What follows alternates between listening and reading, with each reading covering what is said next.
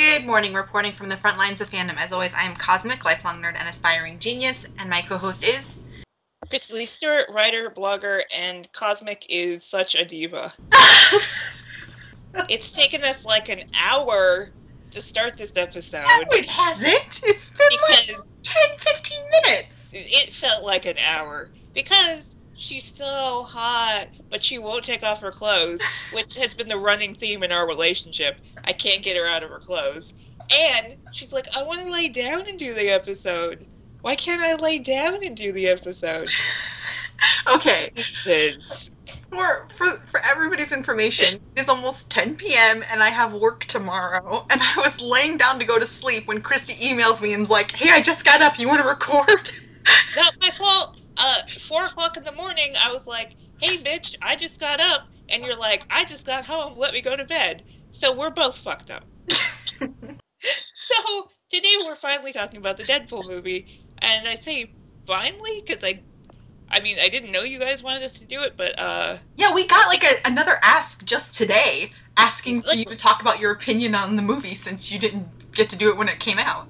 Yeah, like as soon as like as soon as I was like, okay, let's do the episode, I was like, oh, we got a new message. It was like, can you talk about the Deadpool movie? I was like, uh, yeah, I guess, I guess I can. you got like some latent ESP going on, Christy. I, yeah, I guess. so yeah, uh, we don't have anything else planned. So you don't give a shit about Deadpool, you probably want to skip this episode. But I don't think anyone listens to this podcast who doesn't follow my Deadpool blog. So Yeah. hi guys. Although I have to say, I don't know, like I'm worried about how interesting this conversation is going to be, considering I don't really think our opinions are going to differ that much. I don't think so either, but uh, we'll we'll we'll try to make it interesting.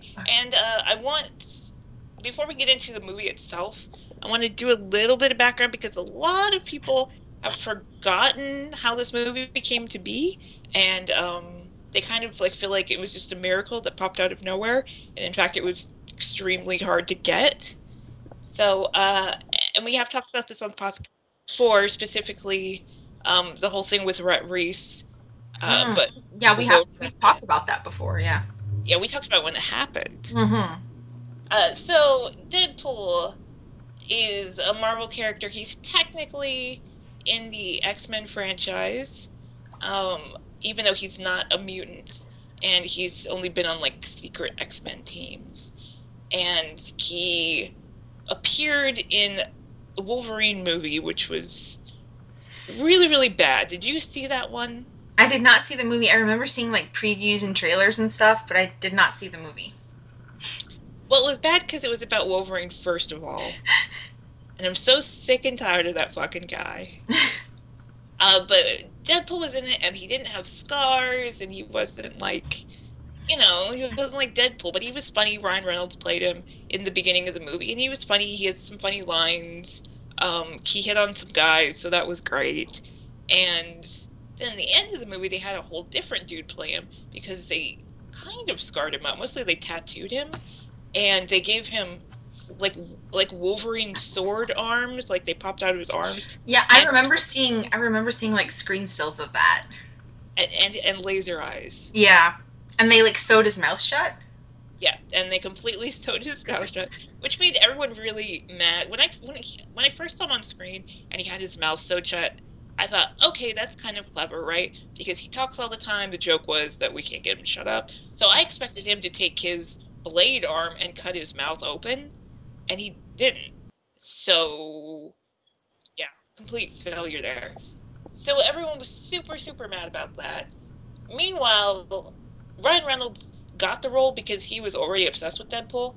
Because oh God, I can't remember what year it is, but it was. But somebody was like, "Hey, Ryan Reynolds, I think you like Deadpool," and he's like, "I don't know what that is." And he, they're like, "Oh, here's some comic books." So they gave him a stack of comic books, and on the top they put uh, an issue of Cable and Deadpool. And he opened up to the page where it specifically mentions him, where Deadpool is asked what he looks like, and he says he's a cross between Ryan Reynolds and a Shar-Pei. So Ryan Reynolds has become obsessed with being Deadpool, so he got on the Deadpool movie. Uh, I mean, uh, the Wolverine movie, and he was like, you know, fans are gonna hate this, and they're like, no, and he was right. so he's wanting to do it really, really badly. Now, what did you expect of the movie? the the Deadpool movie. Yeah. Well, considering I follow your Deadpool blog, I kind of feel like I kn- knew a lot about the movie going into it. Well, you did, but I mean, you also you still followed my blog when we were doing like when they were just doing promotions, Yeah.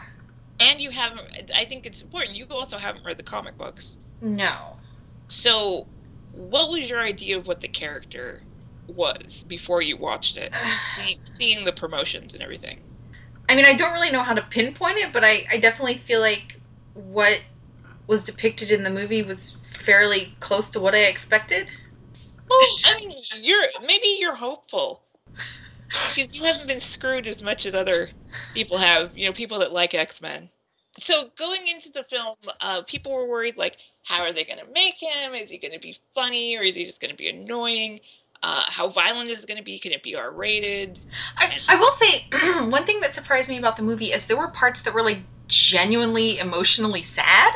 And I'm- I'm, not I'm not like a, a crier, but there were parts where I was like slightly misty eyed. Like if there were some really sad moments in that movie.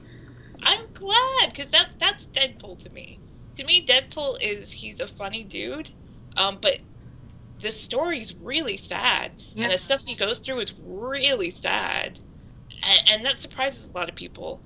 Like seeing Deadpool and you know, like little things online, and then saying, "Oh, I'll pick up the comic; it'll be really funny," and then they're like, "Oh, wow, this is really, really depressing."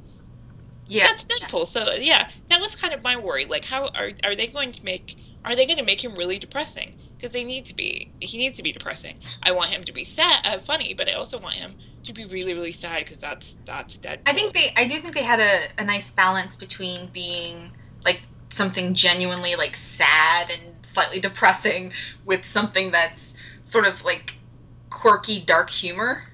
I Yeah. think they had like a good balance of that. I think so too. So the one thing we talked about on the podcast before this, before the movie came out, uh, they were already filming it. They were, I think they were starting to. Um, Rhett Reese, one of the writers, uh, was asked on Twitter by one of my followers, "Hey, uh, if Do you remember who it was? I can look it up, but I don't know if they changed their name. And Oh well, that's true. I was gonna say you could give them a shout out, but they may have changed their name. That's true. I hate that. Why do you people do that? Why do you keep changing your names? Says the girl who's changed her name at least three or four times. In the in the last ten years, I have to switch up my brand every once in a while. But God, people do it every year. Oh, new year, new name. Anyway, so they're like, so is Deadpool gonna be pansexual? And Rhett Reese did the hilarious thing of not knowing what anything is, and he was like, if I if I understand what you mean by like heterosexual and pansexual, then I like yeah, he's gonna be heterosexual. And so everyone dog piled on him, and at that point, do you remember us having that conversation? I, vaguely.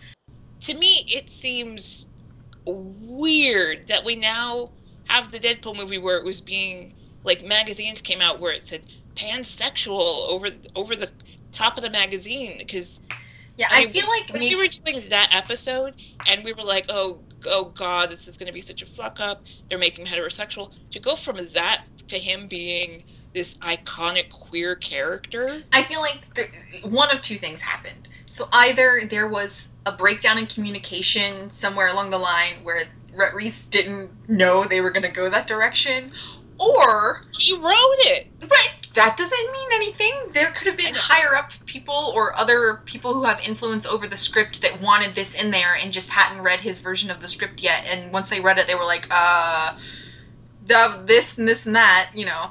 Or it could be that they weren't planning to do anything in regards to uh, his sexuality, and then they saw all the, the fans being like, wait a minute, hold on a second.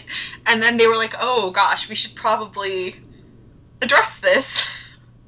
I think that probably is what happened because we really did pile really hard on all of them, and it frustrates. You know, I'm happy for that, but it frustrates me that at this point people are like, oh, you know. See how nice the studio is? They made him pansexual. Wasn't even a problem. People really are taking that for granted, and they don't.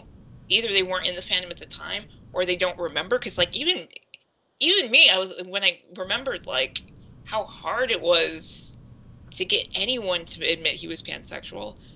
I, like I, I don't want people to think it was easy because it's Yeah. it wasn't easy for us to get him to be pansexual and it won't be easy for us to keep him pansexual. Yeah, definitely. so besides that thing uh, going into the movie people um, should know is that they kind of didn't have any money for this movie. Fox didn't think this movie was going to do well. Deadpool really failed in the wolverine movie and they've been screwing up the x-men franchise so badly. They just thought no one's going to go see this deadpool movie so they they gave him very very little money. In the end they only gave them uh, 53 million dollars which is very very small especially when you consider how much animation went into it. Yeah. uh, like every facial ex- expression he has it's all animated multiple times. So that was very very little money. And throughout the movie they kept pulling money.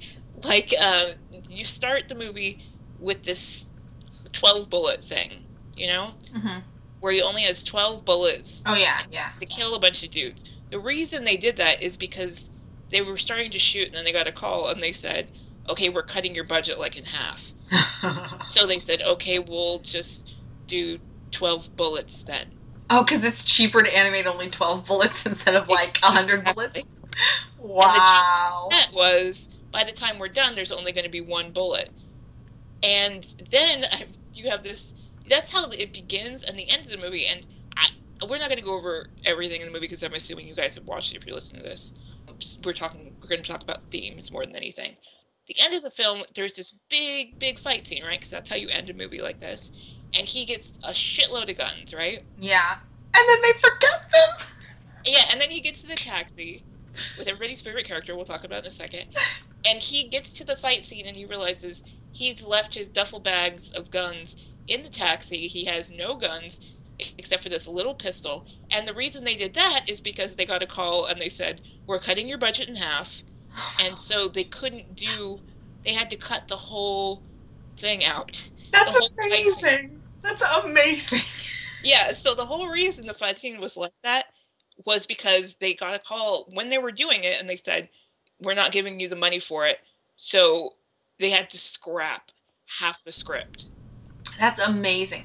Do you think because it the movie did really well, so they're obviously doing a sequel, Yes. and they're- will they'll probably doing it now. yeah they'll probably I'm sure they're getting more money for the sequel than they did for the original. Oh yeah. Well let's let's talk about the sequel at last. Okay. Did it seem to you when you were watching the movie that it was literally like on the budget of an independent film? Uh, not really. I mean, because I, I mean, mm, how can I say this? Like, I'm not. I've seen independent films that I thought looked like they could have had a blockbuster budget, and I've seen blockbuster budget films that look like they were done on a shoestring budget. Yeah. So, uh, no, it didn't really look like that to me. I've seen a lot of people. Well, most people were just like, "Oh, the movie's perfect," but I've seen some people complain about the movie's pacing and stuff like that, and people have responded by saying, you know, a lot of the pacing problems were because, again, they were on set and they got a call and said, "You don't have any money, Yeah. you're not allowed to do anything," so that's why. So if you look at it in that light, the movie's a lot better because Yeah. I mean, it's kind of because it was funny. It was funny when watching the movie when he gets this fight scene. He has all these guns and stuff, and then he just leaves him in the taxi. It's a very Deadpool thing to do. for- Yeah, I think it fit, fit really well with the movie. I would, if you had not told me, I would have thought that was completely intentional. But I think that's that's great. I mean, to me, that shows. It's ingenuity Yeah, on I the mean, filmmaker's part. Yeah. I don't know specifically the director, producers, whoever, the actors, but the fact that they could take all these horrible situations and turn them into their advantage was great because that that was way funnier than him coming in with a shitload of guns. Yes, definitely. Since you recently saw it, and I just saw it a million times, so you probably know the movie better than I do. Oh, gosh. Um, well, we'll see. Let's do a quick summary of the movie. You begin. We open up. Deadpool is singing "Shoop." Is that how it starts? Well, technically, it starts with the car crash that you go through. Yeah. Okay. Well, Well, we're not going into that much detail. I want to know. I want to know. Did you immediately started singing along? Not really. Oh my God! You're such a horrible person. Like I know that song ish, but I don't know it as well as I know some other Salt-N-Pepa songs. I know. I know the whole song off the top of my head. No, I know. Um, uh, push it and like let's talk that let's talk about sex song. I know those a lot better than I know that song. Ugh. Well, to me, okay. The reason I'm bringing up I song, did. I did start singing along when that when they played um, what is it? X gonna give it to you. Uh, that song. okay, so that you know. and I thought there was this one scene where they were doing like a montage, and you could tell it was a song they made for the movie to sort of sound like. no, no, no, no. No, Actually, that was a fan song no. someone made on YouTube years ago. And so they were like, "Hey, can we use?" Can we? And they put it on YouTube. Oh my god, that's amazing! Yeah, they're like, "Can we use that in the movie?" And they're like, "Uh, yeah." I thought it was like a parody song to like mimic like those weird like movie rap songs they did in like the 80s and 90s, but it's. No. The, that, the great thing about the movie is there's like all of it is like has a story behind it. All of it. That is so amazing. Like that is that is mind-blowingly amazing to me right now. Could you imagine being that person? I know. Do they get royalties for it? Oh yeah, I'm sure. Oh, they're probably rolling in money. Okay, but back to Salt-N-Pepa. The reason I bring that up is because this is the first thing that people have pointed to to say like, oh look, this is him being pansexual. Because the problem we have throughout the movie is people are like, he's not, he's not pansexual enough, and where is the queer coding? So. Part, a big part of what we're talking about today is the queer coding in Deadpool. So the so it opens with the first example of queer coding, but to me, I, I don't, I don't know. I don't know what I think about that because he's singing to Shoop, and he's specifically singing the line where he talks about how this guy has a great ass. Yeah. Do you think that's queer coding? It didn't. Well, I mean, it's hard to say because lots of people sing along to songs about somebody of the same gender when they have no interest in people of the same gender. So that's a 50 50 kind of thing to me. I know that it wasn't intended to be um, hinting at his sexuality. It was just because all the guys working on the film loved the song and they wanted to do music from the 90s as an ode to when Deadpool first came out. Mm-hmm. and apparently that song came out when Deadpool made his debut, so they picked that. Um, but a lot of people said, okay, that's that's a great example of how, you know, he's he's pansexual. Because why would a guy sing a song about? Well, I mean, I'm sure there are probably like very heterosexual men insecure with their sexuality that would not sing that song. but I'm sure there are plenty of completely heterosexual guys that would have no problem singing along to that song. So I still think it's a 50 50 kind of thing. Yeah, I think it's one of those things that wasn't intended to be queer coding in any way, but it it, you know, if you're looking if you're doing a scholarly paper, It's something you could point to, yeah. Yeah. The other big one is also another, well, a couple other big ones.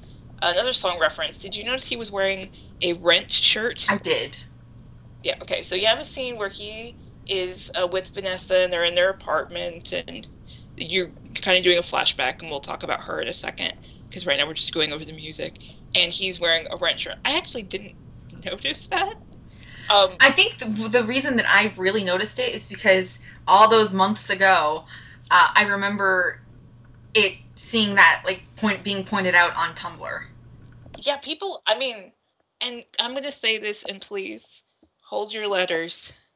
I have never seen Rent. And I Because you- have no interest in it. You don't like musicals, that's why. I hate them. I hate them. So I saw the um like the movie version of it. So yeah, no, pass. I actually have I I, I one, one of the women that I work with, she's into like local theater and she said she has this idea to do a sequel to Rent, but she wants to make it like set in modern times and make it like very like gritty and realistic and none of this like, you know, um happily ever after kind of stuff that happened in the original one. She wants to make it like super dark and gritty. And I was like she was telling me about her plot ideas and I was like, "Wow, you want to go really dark." That may, that that means no nothing to me. I for one did not know it was not in a modern setting. I did not know it wasn't gritty. I did not know it had a happy ending. I know literally fuck all about Rent. Besides that they sing, which is why I'm not interested. So, uh, as someone who has seen Rent, uh, do you think that is uh, a good indication of queer coding? There are definitely LGBT characters in Rent. There's how can I say it? Like I definitely think Rent and has a like a connection to the LGBT community, but at the same time I feel like it's almost stereotyping to say that just because a guy wears a rent t-shirt he must have some connection to the lgbt community or even just because a guy is into musical theater he has he's like gay or bisexual or whatever like i get how you could make that connection but i also think to say that there's abs- it's a hundred percent guaranteed connection is a bit stereotyping Yeah, to me that was it, it was it's more obvious of queer a queer coding scene than the Shoop song, but Yeah. uh, yeah, yeah, but to me it was like too like spot on, like too okay. That's they're obviously you know trying to make a gay joke, well that sort of thing, but it I mean, also they could have had him, they could have had him in like a an what is it called Avenue Q T-shirt or what uh, I think it's what Angels in America, and it still would have been like a circumstantial evidence. I, I think he should have been wearing like a cat's shirt. But to me, I mean, it made sense again as his character because, and this is something people don't really know about Deadpool. I don't know why, but he constantly sings. Like he's obsessed with pop music and Uh-huh. really popular music. So to me, it was kind of again kind of spot on. This is something definitely Deadpool. It's totally something Deadpool would do. Is an indication of his sexuality. I don't think so, but is it queer coding? Yeah, it is queer coding. The other, and this is not a song, but this is about a shirt. Did you notice his shirt in uh, when he first met Vanessa? No. Oh God, now I can't remember her name. Who's the chick from Golden Girls that he loves? Oh, uh, Bea Arthur. Bea Arthur, right.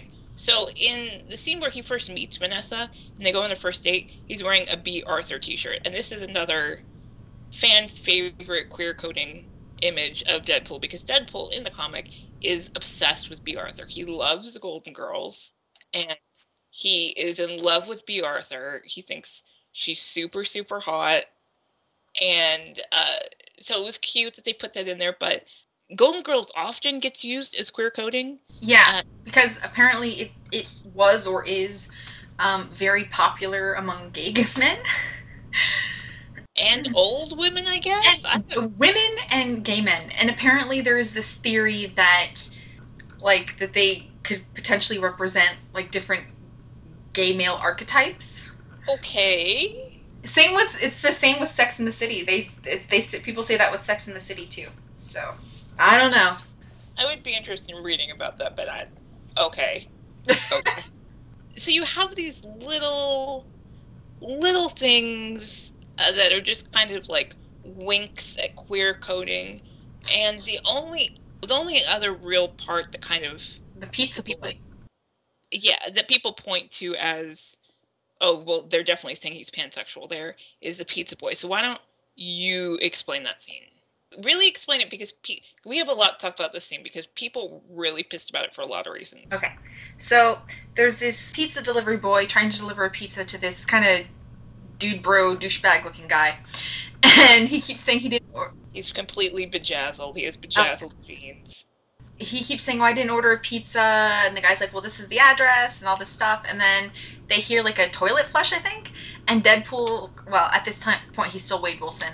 Uh, he comes out of the bathroom with a gun, and the dude bro bedazzled douchebag thinks that he's there for him because he does slightly threaten him something about like a poker game or whatever and uh, he says that he's the one that ordered the pizza he grabs the dude bro's wallet and pays the pizza guy and then it oh come on it was funnier than that.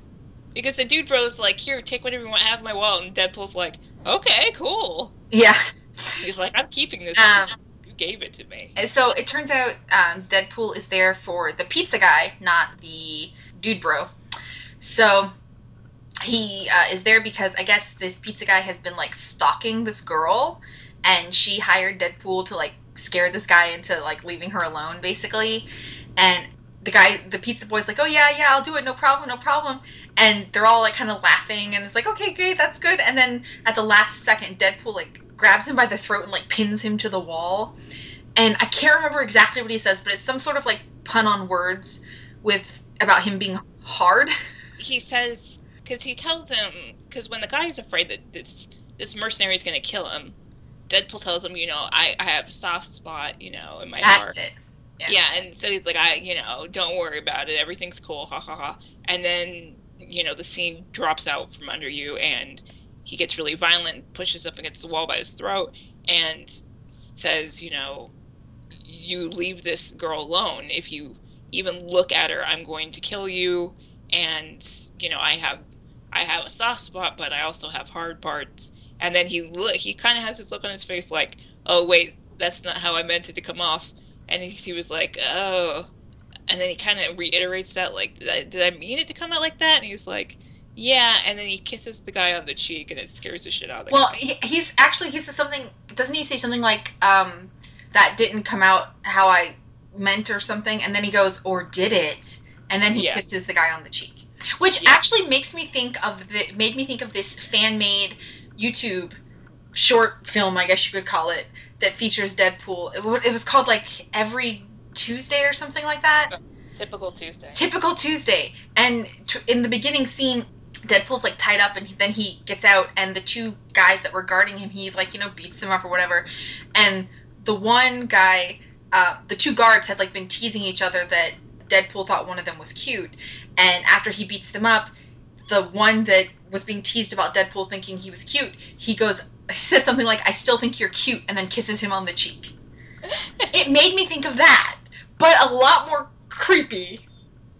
yes, it was definitely meant to be creepy. And it, well, first, before we get into what everyone's pissed about, uh, that actually is more or less the scene that was lifted from the comics. Mm. It, yeah, it was pretty much like that. The pizza dude came to the came to the door, and the guy's like, "I didn't order it," and Deadpool's like, "Oh." Yeah, I did, and it turns out he's there for the pizza guy. And in the comic, he actually kills the pizza guy. Ah. Uh, but in the movie, they did not do that. Uh, so people were really upset because they said this was the first of many rape jokes. So, what is your? Do you first of all do you think it's a rape joke, and do you think i i they shouldn't have done it? I definitely can see how somebody can interpret it as a rape joke. Um, I definitely think it implies the threat of sexual violence. Yeah. So yeah, I could definitely see how somebody could interpret it as a rape joke. But what were the other ones? Well, we'll get to those. Because that's the that's like really the main one that sticks out in my mind. So maybe the other ones like just flew over my head. Well, the other one. Well, okay, we'll get that in a second. To me, I, I get how it comes off. Like, is it a joke? Yeah, I guess. I don't know. When I think joke, I don't think just kind of like funny lines. But yeah, was it meant to be funny? Yeah. Was it evocative of rape? Yeah. I liked it. I I really liked it because the guy um, had been going after this young girl and threatening her, and that was evocative of rape too. So Deadpool threatened the guy by pretty much saying, "How would you like to be raped?" Mm-hmm. And that again is very Deadpool. That not only him going after child molesters, but him protecting children and women in general, and to not be okay with any kind of sexual violence at all. It was it inappropriate, yeah, and he is supposed to be an inappropriate character. He's not supposed to be uh, a guy that's uh, super heroic and great. I like that. It kind of had this like vindicated feeling for me, at least. It was. I, I, I don't know. I, do you think that's, that's wrong of me to feel that way? Like, oh, I'm glad like he threatened him like that. Mm, not necessarily. I mean, I feel like to a degree, it's sort of giving that guy a taste of his own medicine Yeah. to sort, and sometimes to get people to really like take a hard look at themselves and how they're living their lives, you have to like sh- treat them how they're treating you, basically, uh, to get them to really realize what they're doing is bad. So, to a degree, no, I don't. I don't think it's necessarily wrong to feel that uh, the way you felt.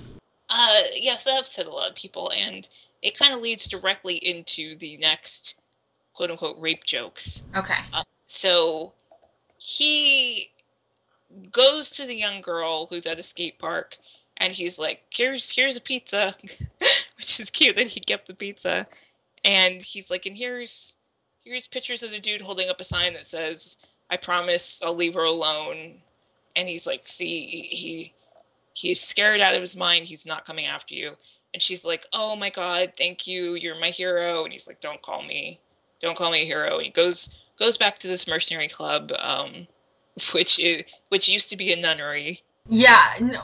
Was no. It was like a girls' reform school or something, wasn't it? for wayward wayward, Wayward girls. Yeah. Uh, maybe maybe I guess they don't say anything about nuns in the comic. It had been run by nuns. Uh, well, because it was like Saint somebody's Yeah. thing, so it probably was run by nuns, but it wasn't a nunnery. Okay. Yeah. So it, it's this school for wayward girls that apparently did not go well, and now it's a bar for mercenaries. so he goes in there and talks. to Very wayward girls. yeah, yeah. He goes in there, and you see Rob Liefeld at the bar, and there's lots of you know lots of Easter eggs like that. And he goes up to Weasel, and he's like, "Here, I'm not. I I finished the job. Give that girl her money back. I'm not. I'm not taking the kid's money." And Weasel's like, "Oh, you're so." You're so nice, God. You're so just generous. Uh, you're such an asshole. And he, I guess I don't know. See if you can see if any way you can say justify how this is a rape joke. okay.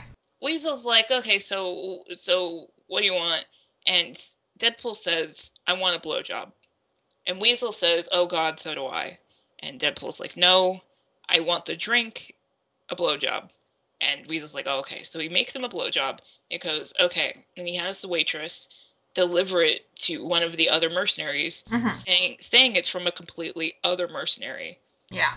And so she brings it over and say, "Oh, it's from that guy over there." And the guy gets mad. He's like, "What? What the fuck? What are you trying to say? What are you trying to pull?" And they beat the shit out of each other. People have complained that that is a rape joke. Okay. If anything, I feel like that is not necessarily homophobic, but uh, uh, I would say homophobic. yeah. Point. It's how it's like you know that these two guys, I guess, are homophobic, and so you're instigating them to fight about that. Yeah. So. I mean- Is there any way you can draw the line between that and a rape joke, though? Well, yeah, because homophobia and rape aren't the same thing. Yeah, I agree. I, to me, I can't. I, I acknowledge why it's was distasteful for some people. It was supposed to be. It's supposed to be the pansexual dude, you know, having these homophobic guys beat the shit out of each other, and that was funny. I like that joke too. Yeah. Um, but yeah, I, I, I really can't. I, I can't see how that's a rape joke because just offering a guy a blowjob, even though it's just a drink, that's yeah, I don't see that as a rape joke. I think that that's completely out of left field. Yeah. So now we get into the huge issues because then uh, Deadpool's like, oh no, they didn't kill each other. Boo. And Vanessa appears. This is the first time we see her, and she is uh, a prostitute. And she's like, makes a joke about how he's, you know, blowing his whole load because he's spending a bunch of money. And so they start to flirt with each other, and they flirt with each other in this very, very dark way. And why don't you kind of explain? Do you know anything about Vanessa from the comic book? Isn't she somebody else? Okay, good. So you don't know who she is. Okay, so I think this is good because to me, the whole scene was like, oh, I know exactly what they're doing. But a lot of people who di- didn't know who she was thought the whole scene was really appalling. So for listeners. Yeah, she's- oh. She's. I didn't say it because I thought I I didn't have the right person, but she's copycat, isn't she? we think Oh well, in the comic book, isn't she? Or no? technically she is, but because she doesn't get mutant powers in this, people are saying, "Is she really?" Yeah, she is. Okay. But they're kind of doing like the, "Oh, is she?" So they can do a big reveal where she is. She is. Okay. Okay. So he wanted me to explain what they do, right? Yeah. Ex- So they basically are like going back and forth, comparing how screwed up their childhood and lives were, and specifically like different abusive situations. I mean, the very first thing they bring up is is being raped by uncles. Yeah. Like Deadpool, I he says, you know, that he was raped by his uncle, and she comes back in this very with a cute smile, and she said, "Oh yeah, well I was raped by my uncles." Yeah. And so they keep going back and forth about how they were abused as, as children, specifically sexually. And at one point, Deadpool says that he he was forced to make child pornography. Did wait? Did he? Yeah, the clown porn thing. Oh yeah. Yeah, uh, and so I mean they do other things like, oh, have you ever had a cigarette put out on you? Well, where else do you put a cigarette And out? doesn't doesn't it end with um, Vanessa saying she slept in the uh, like a dishwasher box, and then Deadpool's like, "You had a dishwasher?" Yeah. so it's these two characters first time they're meeting, and oh, because you know, it starts because he's like, because when he figures out she's a prostitute, and he goes, oh, you know, rough childhood, ha ha ha, and she's, and then she goes, yeah, like here's an example of something really shitty, really horrific that happened to me, and so he's like, oh yeah, here's something horrific that happened to me, and this is their way of flirting, and they go back Yeah. and forth, sharing these horrific, really horrific things that happened to them as children and a lot of people really hated that scene. So how how did it come off to you when you were first watching it? Did it did it make you uncomfortable? Did you laugh? Well, laugh uncomfortably? I did know about that scene from the the big hoopla that happened about it on Tumblr. Yeah. Um, so I I went into it knowing that scene about that scene, and during the actual scene, I was fine with it. I took it as like two people who use humor as their coping mechanism, and it, was fine. Yeah that's what it was meant to be did it come off to you as because some people were, were ups- upset i guess because they thought the characters were joking like they were mm. making a joke out of of you know horrible things that happen to people Well, so they was thought that they were making everything up. yeah did that did that come across to you Mm. that way Not really. No, I mean, it like it, honestly, it did not even cross my mind that they may have been just completely lying. It didn't even cross my mind. I, yeah and people were saying you know it was in bad taste and uh you know it was it, there were that were there were rape jokes there were jokes kind of about rape the joke was that they were not ashamed to be talking about it that they were kind of one upping each other based on their horrible lives like that was the funny part Yeah. what they were talking about wasn't meant to be funny Yeah. but people were saying it was rape jokes, which technically, yeah, because it was jokes that But the joke wasn't the joke. The joke wasn't about rape, but the joke referenced rape. yeah, That's that's the distinction.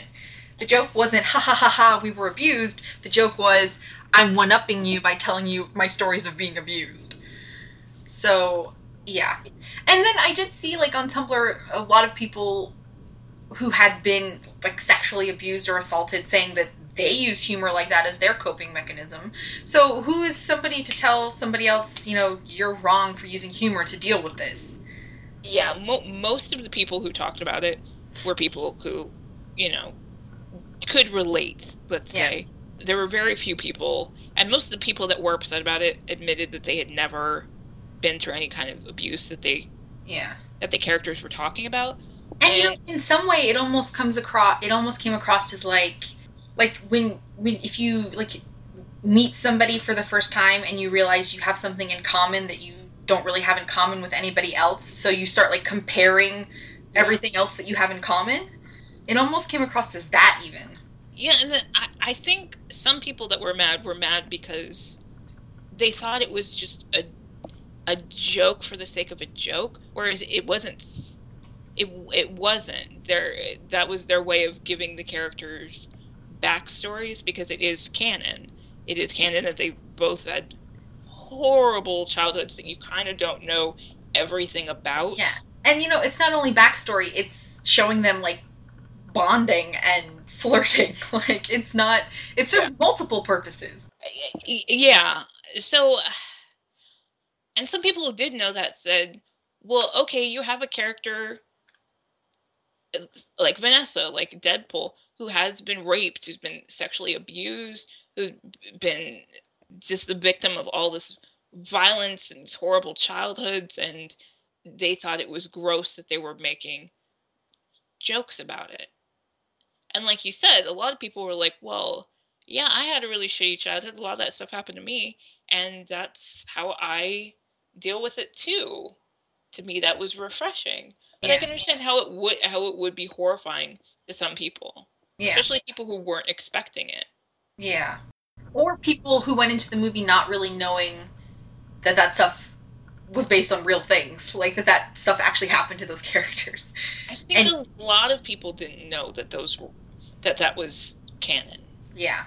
Uh, and you know, uh, not everything they said was like the child pornography like that never got mentioned in the comic books. We don't. There's a lot. Mostly for Deadpool, you don't know the specifics of what happened in his childhood. You see little bits and pieces to know it was really bad and he mentions being molested and you know it's a it's it's a comic book for teenagers and young adults so they're not going to go that hard. They're not going to yeah yeah. Well, why we're talking about vanessa that's how you meet her. Do you did you find her likable? Yeah. Yeah i liked her. Okay. Did I you I liked um well I guess this is probably maybe jumping ahead, but I liked um in basically like the climax ending of the movie, she actually participated in freeing herself instead of just staying in that tube and waiting for somebody to come let her out. Yeah. uh, I, I guess uh, before the movie came out, the actress who was in Firefly. Yes. Who played a prostitute in that too. Yeah, interestingly, yes. She was also in the updated remake adaptation of what is what was it called? V about the the aliens that are lizard people disguised as humans, and she played their leader. Yeah, that's Any idea what I'm talking about? Yeah, that's all you. So, uh, I know I know Vanessa from the comic book, and she was way different.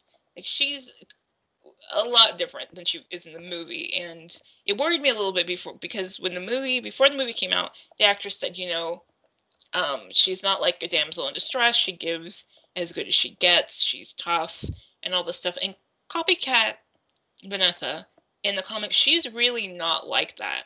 Mm. And people, and I think this is one of the big themes that I think I wanted to discuss with you.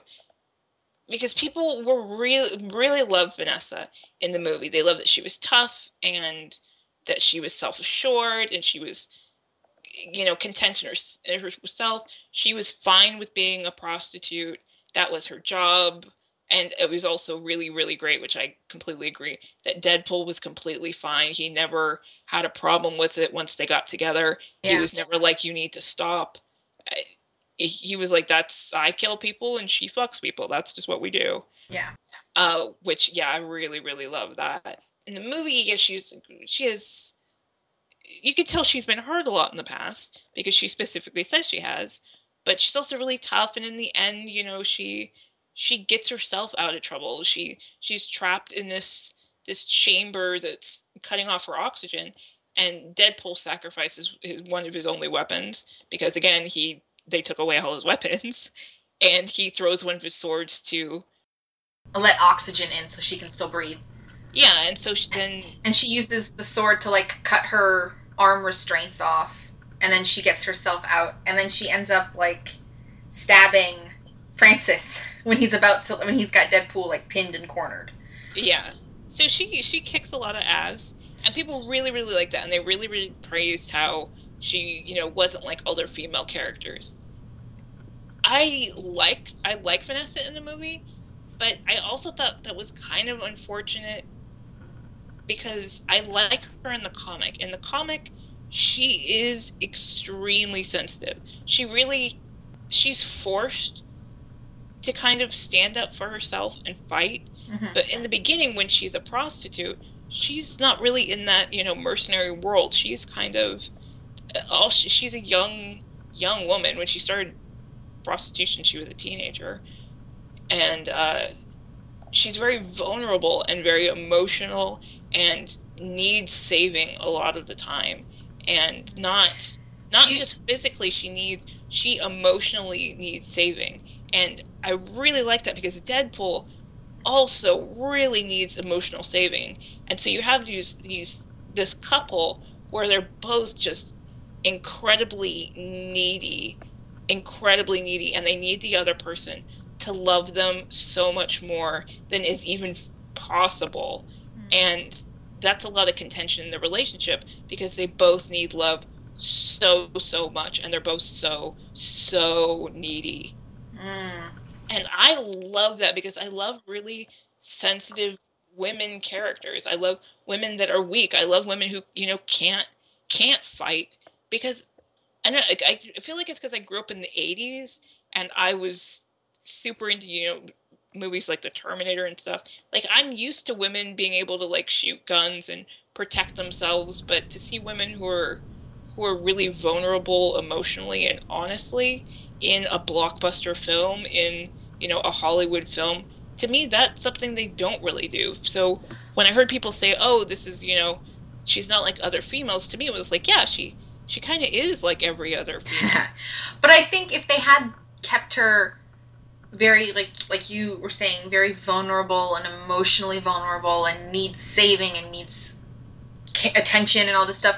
People would have just said oh she's just another damsel in distress.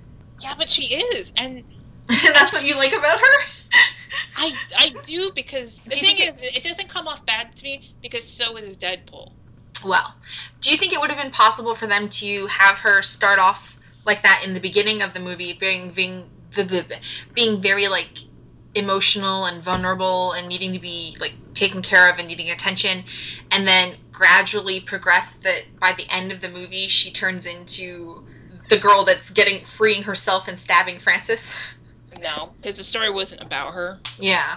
so you it it would seem odd so like i completely understand why they did what they did because i mean it's an origin story yeah and copycat isn't always weak because she goes from being a prostitute to becoming a mercenary in her own right. And she's not she's not great at it. She's not a great fighter but she has she has the ability to change forms like mystique.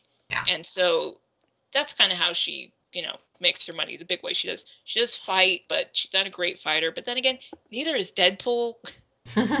Which is something again I love about Deadpool, which you don't really see in the movie, is that a lot of times Deadpool's not really a great fighter, and he's not very smart, and he he's not a great shot all the time.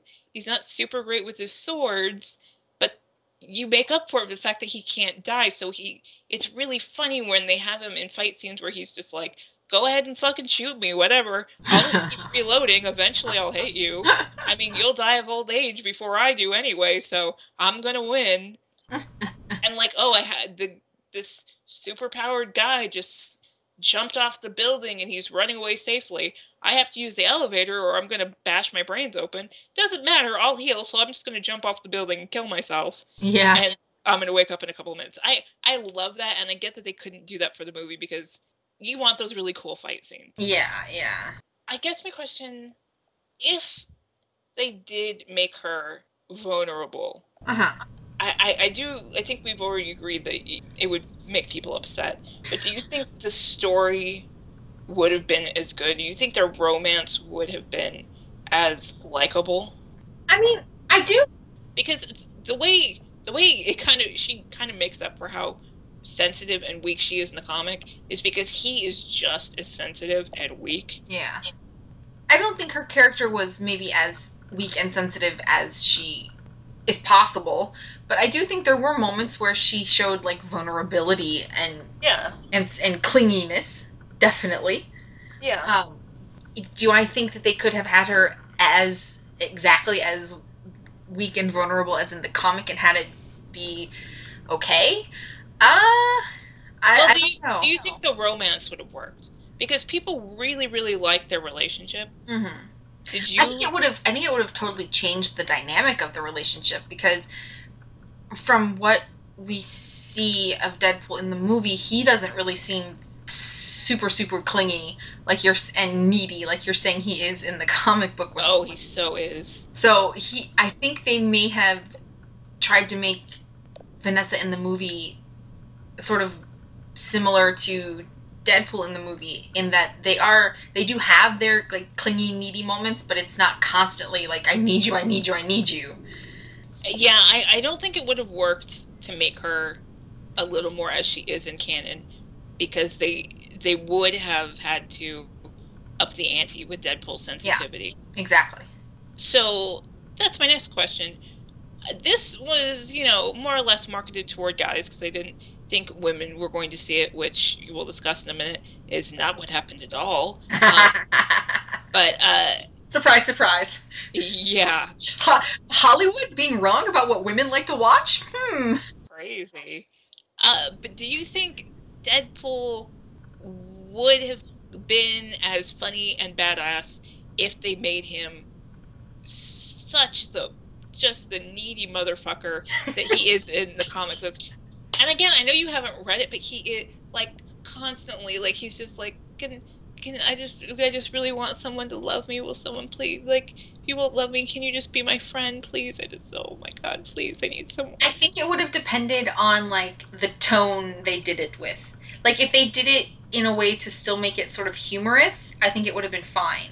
But if they did it in a sort of like, oh look at poor sad pathetic Wade Wilson slash Deadpool, it may have been a little trickier. Uh, Do you think it would have come up as as ableist? Mm, Because he does have cancer throughout the movie. true. But if he behaved like that before knowing he had cancer, then Yeah. no, because you would have established that that's just how he is. I don't have a problem with Vanessa being the strong female character, ball busting character that she is. Um, but I don't agree that they, that this was something original. What I think would have actually been original is to see a male protagonist be as emotionally insecure and needy as he is in the comic books. I don't feel like we're anywhere near that happening, that being an actual uh, possibility. Maybe in the sequel. I don't. Yeah, I don't think so. I don't think. I don't think Hollywood has the guts for it. Specifically, I don't think Fox has the guts for it. But do you? Which do you think is would be more is more progressive? Having a hardcore female character or having a sad, sad, needy man? I think it would depend on the guy. And I say that because there is this sort of trope of like loser, schlubby men being with more attractive, in control of their life women. Do you get? Yeah, but you know they're what I'm not played by Ryan Reynolds. That's true. That's why. That's why I say it depends on the guy. It depends on who the guy is. I, I was I'm talking like uh, in like an action film though, because if you're doing comedy, yeah, you've seen that before. Yeah, I do. th- In that case, if we're specifically talking like action films or superhero action films, I definitely think it would be more innovative to have like a male protagonist who is sort of emotional and vulnerable, and have the love interests, which we'll say female because so far they've always all been female. um, have the female love interest be the one that's like s- rescues him, basically Yeah. which nearly happened in this movie. Yeah. So One of the things that do you think if they did make him as emotional and needy as he is in the comic, do you think it would have come off as homophobic? no, Because I feel like if they I mean- did write him like that, I think people would say, "Oh, of course, you know, because the guy's not straight, so he's like, so he's all feminine." Because I think that's what people would say if he Hmm. was emotionally really stark. They would say he's feminine. again, I think it would just depend on the tone of it and how they really did it. But personally, I wouldn't. Don't think I would think that because I don't equate being emotional with somebody's sexuality. Well, no, I wouldn't think that either. I'm kind of. Uh, do you think that would be the, you know, sticking point for people? I don't know because I mean I still don't necessarily think. I mean, God, maybe I'm giving people too much credit. Yeah. I feel like when people make stereo buy into stereotypes about sexualities, um, when the when they the stereotype that they adhere to for gay men isn't necessarily that they're emotional; it's that they're effeminate, which isn't necessarily the same thing. So Okay, which you see Deadpool be very effeminate in the movie. I mean, you when even in the beginning where he's doing this fight scene on the freeway, he skips and he sashays and he doesn't do it consistently, but he does do it quite a bit. And again, that's very much in canon. I actually made a long time ago uh, a post of just random pictures of him where artists had him. This is how he walks. He they have him walk in a very flamboyant way. The way Deadpool is supposed to move is pretty drag queeny, and uh, they didn't do that so much in the movie. He walks just like a normal dude most of the time, Uh, but sometimes he does sashay. He does like to skip. He does, you know, make feminine gestures. yeah. So, did that come off as a joke to you? Did that come off as natural to you? You know, honestly, I didn't even notice it. So it Yeah, must I have thought seemed it was pretty natural. natural. Yeah. It did not even it did it did not it's not something that stuck out to me enough to, to make note of it, so it must have just seemed natural. It, it really came off that way, and I, I get that a lot of people might have just, you know, said, "Oh, it's supposed to be a joke." When he was sashaying, well, okay, everything he does is a joke, but he's great at sashaying. He he he, he can he, can- he can do a catwalk. That's just Deadpool. One of the great things about him is the way he's been drawn pretty much consistently is he's always in like cheesecake positions. He's, like he'll constantly be like, "Here's here's my chest and my ass, and oh my balls are hanging out," and just and just a, and like he- he's in the Avengers right now, and he put stripper poles in Oh in the Avengers mansion, and so he he'll like do pole dances on them. Oh my gosh. Yeah, I mean, when people people who say like, "Oh, Deadpool's so straight and he's so he's so funny and he's so Well, not to stereotype here, but every man that I have ever known that does pole dancing is not straight. not to stereotype, but well, Deadpool is not straight either." So yeah, yeah, I think that's yeah, that was great that he yeah he was pole dancing in the Avengers mansion. See, write fanfic about that, you guys. There's so many great things in canon that you can write about. I'm like trying to teach a, a pole dancing class to, to them. Oh, I, that would be. Oh my god, could you even? Oh my god, that would be so funny. If I could draw, I would make just. I would just be doing doujinshi all the time. Just ridiculous shit. So, one more character people had problems with before we get into the ones people really, really liked is Blind Al. So, Really? yeah, so you explain who Blind Al is from the movie. Blind Al is an older black woman that Deadpool lives with who's blind. I mean, Good description. she is from the comic and they did they did change her race which i thought was it was really cool she is white in the comic and they cast is black which is great. It would i mean a lot of these characters actually are played by people of color like vanessa herself. So that was really cool to see them do stuff like that but yeah. Uh, so she's in the movie he needs a roommate because he's you know busy killing people for not money right now so he doesn't have any money anymore.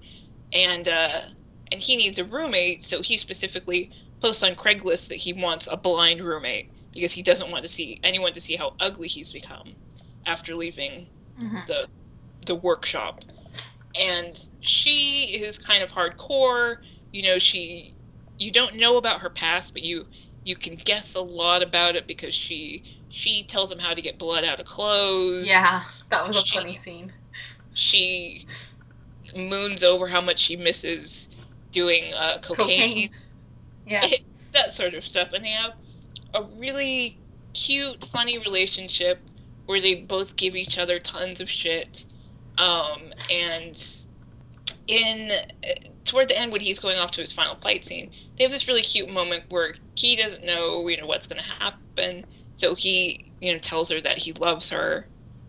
And it was really cute and sweet. And then they, and then of course, because it's Deadpool, he can't, he he can't, you know, resist. He makes a joke and says, uh, he he left a map to the cure for cancer for the cure. Sorry, No, he said there's like a kilo of some drug Yeah. buried somewhere in the house right next to the cure for blindness. Yeah, and he leaves a map for her.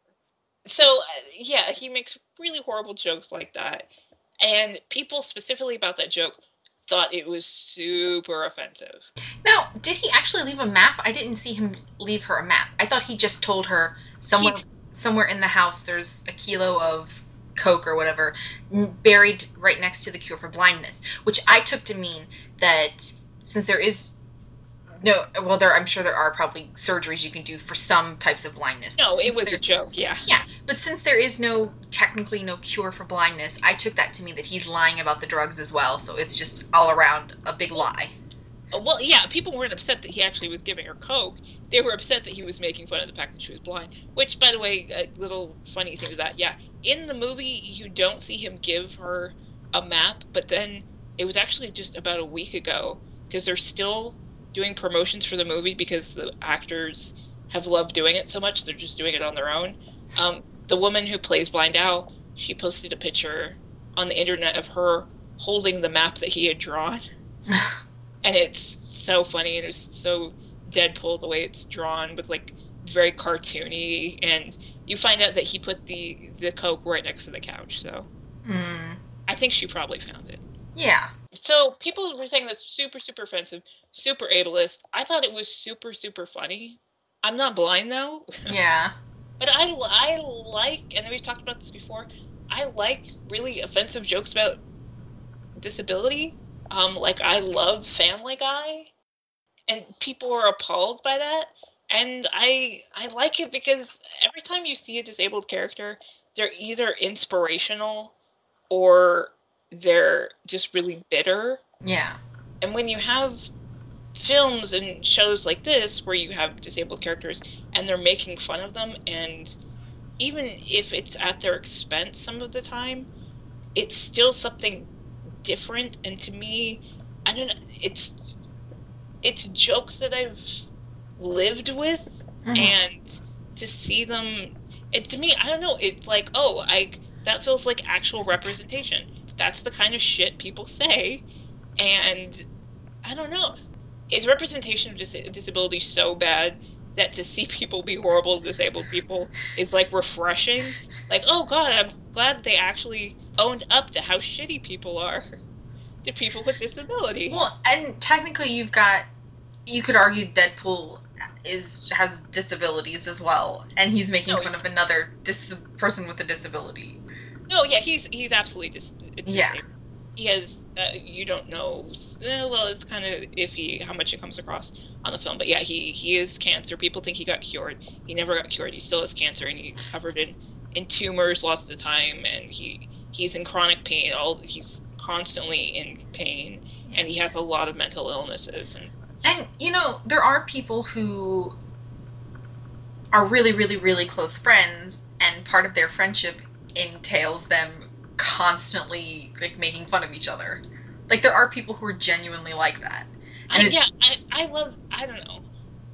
When my friends can make really good jokes, like I have this this one guy I went to high school with. He um he never made it by the way, but he wanted to be a rock star. He wanted to be a what? a rock star. Oh. He was going through some realizations that it wasn't going to happen. And so we were having a conversation about it, and I was trying to make him feel better, even though I didn't want to lie because no, who who actually becomes a rock star? But I was like, look, you know, no matter what, I'll always be your fan. You have me, right? So you're doing better than some people. And he made this really funny joke and just that made me laugh for like a half hour. He said, "Yeah, the only problem is though that like if there's a fire at my concert, you're the only one who's not going to be able to get out." Oh my god. it's just so funny. Oh my gosh. I, I don't know. I don't. To me, that that's it was like that relationship. That Yeah. when they had that moment, it kind of reminded me of of my relationship with that guy, and it was really funny. And he said it because he loves me, and he was so uncomfortable in the situation. He was open up and opening his heart up, and it was uncomfortable because I was trying to comfort him. And that's the moment they were having. You know, he was yeah. Deadpool's telling her, you know, I love you, and you know he had to cover it up with a joke. I, I, so it, yeah, I loved it. I just loved it. But did it strike you as uncomfortable in the moment, or did you think it was? No, I I did not find it uncomfortable in the moment. Well, maybe you're just a bad person then. I I took it as that's sort of the relationship they have that they, you know, give each other crap all the time. Yeah, and I guess you know since I'm giving little pieces away, uh, interesting thing about Blind Al is you never, in the comic, you never find out what her past is because Deadpool was pretty unpopular for a long time, and the comic book got canceled before you found out about her past. But she was actually supposed to be the original Black Widow, Uh huh. and she, uh, in the comics, she's like his prisoner. She lives, she's his roommate, but she's there as a prisoner, even though she never leaves. She Why never, is she a prisoner?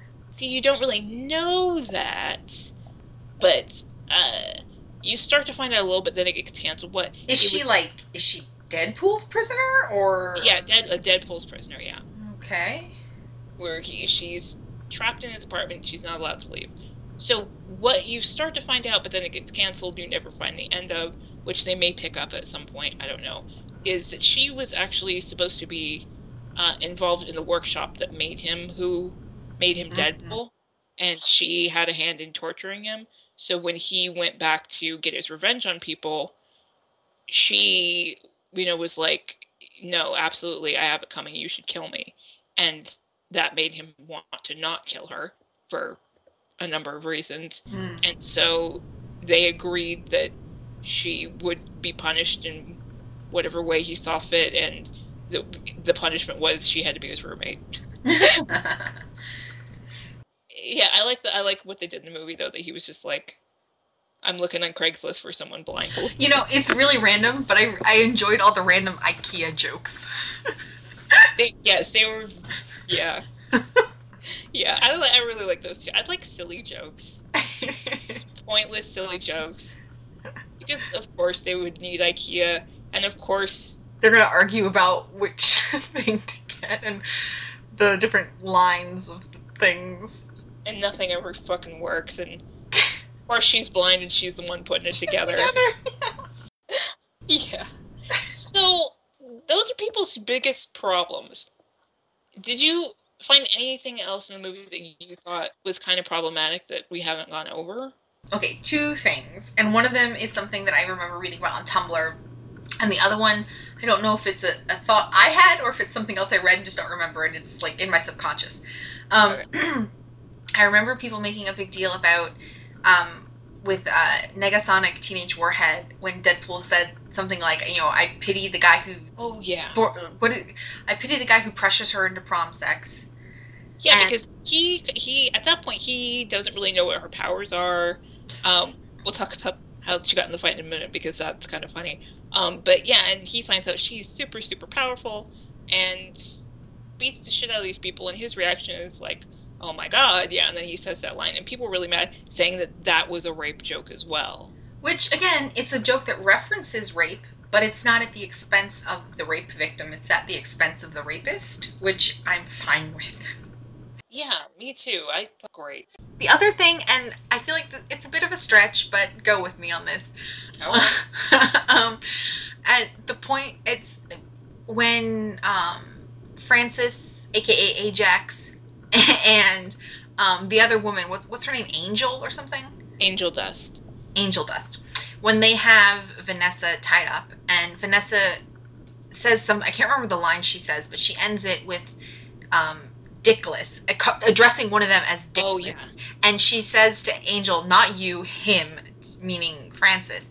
And, you know, I get that she's insulting him and basically, you know, but if you're Dickless, then you you've got a vagina, so you're basically calling him a pussy, which people could take offense to. Yeah, a lot of people um, mention that in the uh, transphobic jokes. The other Yeah. one is when he, it's again with Angel Dust, when he's, Well, but it's not even just transphobic. It's like it can be taken as misogynist too. oh, well, yeah. Well, it's trans misogyny, I should Yeah. say.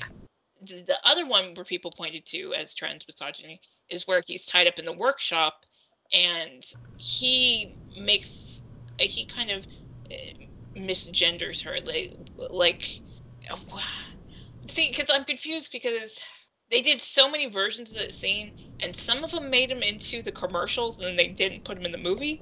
And then I don't know. So he does. He does in one version, in a couple versions, he misgenders her by calling her like Jose Canseco and stuff. That I don't And- think that was in the movie. That wasn't in the movie.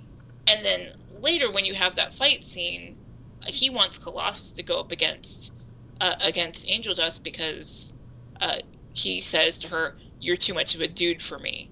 I mean, she's don't- so too masculine. I don't remember that being in the movie either. At least That- not the version I saw. That definitely was, yeah. That definitely was. Was it? Yeah. He says, You're too much a dude for me, that's why I brought him. And she punches Colossus, and he goes, That's why I brought her? And points to. Uh, I remember him saying that's why I brought him, but I don't remember the part about saying you're too much of a dude for me. right before that. That also made a lot of other people mad. Uh, it obviously stuck out to you because you mentioned it. Ah, I don't know. Because here's the thing: both Deadpool and Vanessa are supposed to be um, not nice people. So is it okay to have your protagonist be blatantly unlikable and say offensive things? Because we've gone over all these problematic things that Deadpool has said, Vanessa has said, and people are really mad about it. I think I, I think it I think it's okay to have a protagonist say problematic things because that's human. Everybody says problematic things. Everybody does problematic things. I don't know. It seemed like people like uh, refused to like them if they weren't perfect people. If they weren't what's the what's the the thing people say on Tumblr? Um if they Cinnamon weren't a cinnamon roll, yes. Yeah. But I- you know, that's not those characters. They're supposed to be. They're supposed. They're the bad guys. When you first see both of them, they're bad guys. Yeah. They're both mercenaries at the time, and then you find Wait, out Vanessa's a mercenary at the time? when you when you first see her, yeah, because then you find out about the past in flashbacks. Confusing, I know. I know. Wait, the first time we see her is when they meet in the bar. No, I mean in the comic. I mean in the comic. Oh, okay. So, I mean in canon, in the original canon, they're they're supposed to be bad guys. Yeah. they're supposed to be people who you're not supposed to like, Mhm. kind of, sorta, even though everybody loves them. Um, and Deadpool especially, he's supposed to be a guy who, you know, he he means well, but he's also not that intelligent. It's not that he's stupid; it's that he's pretty ignorant about a lot of things, and he. Yeah, I feel like, you know, if you only ever let yourself like characters that are 100% not problematic, you're going to have a hard time finding characters to like. It's the same thing with, you know, any celebrity, any music artist, any actor, anything like that. If you only like ones that are 100% never, ever, ever problematic, good luck. You're not going to find anyone. I have no interest in those characters. I mean, as for people, like, if they're actual people and they're saying, you know, shitty stuff, like, get your shit together. You know you're on TV right now. Yeah. Come on. But, I mean, as for characters, I want really problematic characters. really problematic characters. It is often more interesting when you have characters that are sort of in a gray area. Where sometimes they do things that are okay and good, and other times they do really messed up stuff that's very bad. It's more interesting that way. And it's fucking relatable. Yeah. Like where are you where are you gonna go with the story if you start off with a perfect character? Where's the development? Yeah. Unless you're making them into a terrible person, which I'm all for that. Let's take that. Oh, devolving somebody into evil. Yeah. Yeah, I love that. Do Yeah. that. But yeah, to have a good character consistently be good, what is the fucking point of that? And because you have Deadpool who does do really inappropriate things, but he wants to like he wants to not be inappropriate. He doesn't want to technically offend people. You have great scenes like that one where he's going after all these minions and he attacks this one and then realizes it's a woman and he has this really great scene Yeah, where he's like, is it is it more sexist to not fight you or to fight you? yeah it was really cute and, and so yeah you had that in the movie and then you can get really great stuff in the comic where he's he's chasing this bad guy who can shapeshift. And and the, the guy shapeshifts into this into this woman and runs into the crowd and deadpool's trying to get through and he's like stop that that's not a chick that's a dude.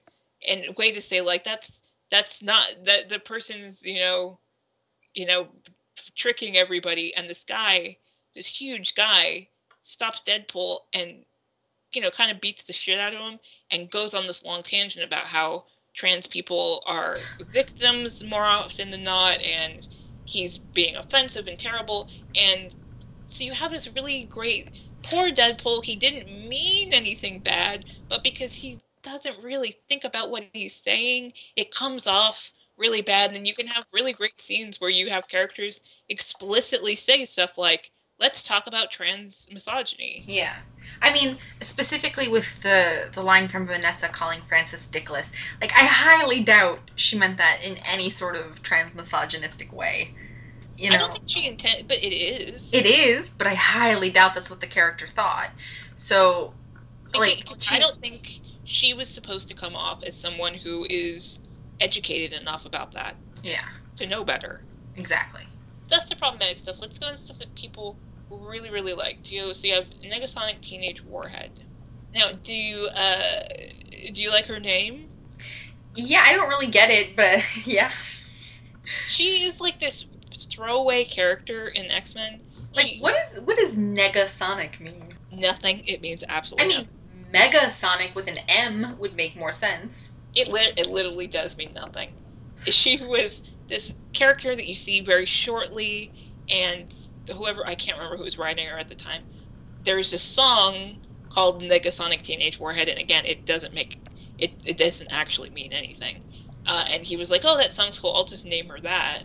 Oh god. And they need they needed a really cheap character because they didn't have any money, and they really wanted Colossus because apparently you have to pay more for the how popular a character is. So they took this girl that has like two scenes and then she's dead mostly, and she had a cool name. So like, oh, we can get this chick called Negasonic Teenage Warhead for practically free and put her in the movie. I did think it was really funny at one point when Deadpool went to the the X X X-Men. Mansion, and he's like, "For this place is really big. It's kind of weird. I only ever see two of you." Yeah. And then he literally says it's like the studio couldn't afford more characters, which is great. It was fantastic and totally spot on. And so yeah, so you have like this nothing character who kind of became a huge fan favorite. yeah. She was because she was cool, and what people liked about her specifically, even though she's completely different than she is in the in the comic. She is she is kind of dark and brooding in the comic, but uh, she has like precognition abilities, and this one they gave her like combat abilities because they needed Which someone to you fight. know, her power in the Deadpool movie makes more sense with her name because it's like an explosion, and that is a evoc like that makes you think of like Yeah. a warhead. It makes more sense to give her that kind of power. But it's kind of funny because in the comic, like it's like, you know, she was a teenager. So it was like, okay, you can pick your own name. So of course you're gonna be like, you know, yeah. because everybody loves. There's this one character uh, who recently joined the X Men, and he has the ability to, and because sometimes you just have mutation is very very weird. So he has the ability to shoot golden balls out of his body. So of course, when they were picking names, um, his classmates were saying, "You know, we're gonna call you Gold Balls, right?"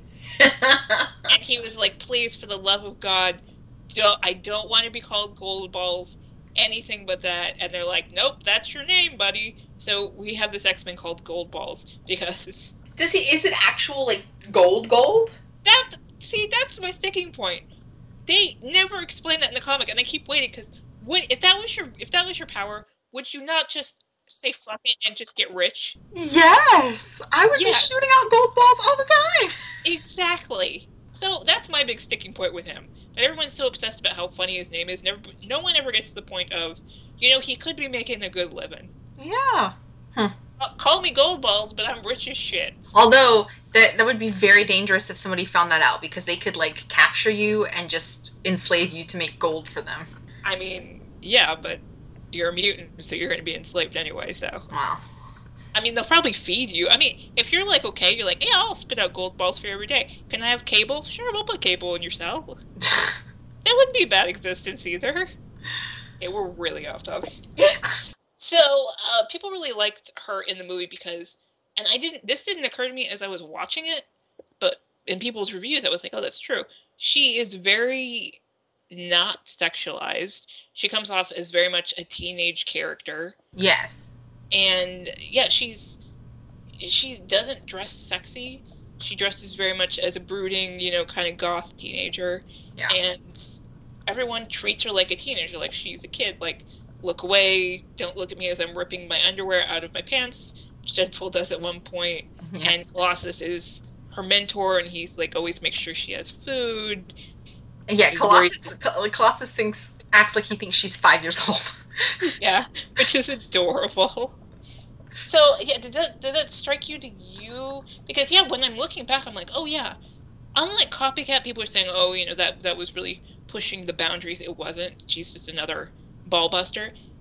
Negasonic Teenage Warhead, she actually kind of did was doing something that you don't see female characters do, which is to just be a teenage girl. Yeah. There was That it did strike me at one point, specifically with Negasonic Teenage Warhead and um, Angel Dust, right? Yeah. That's her name. That they both don't necessarily fit the image that you would typically see of females in like action movies like this. yeah.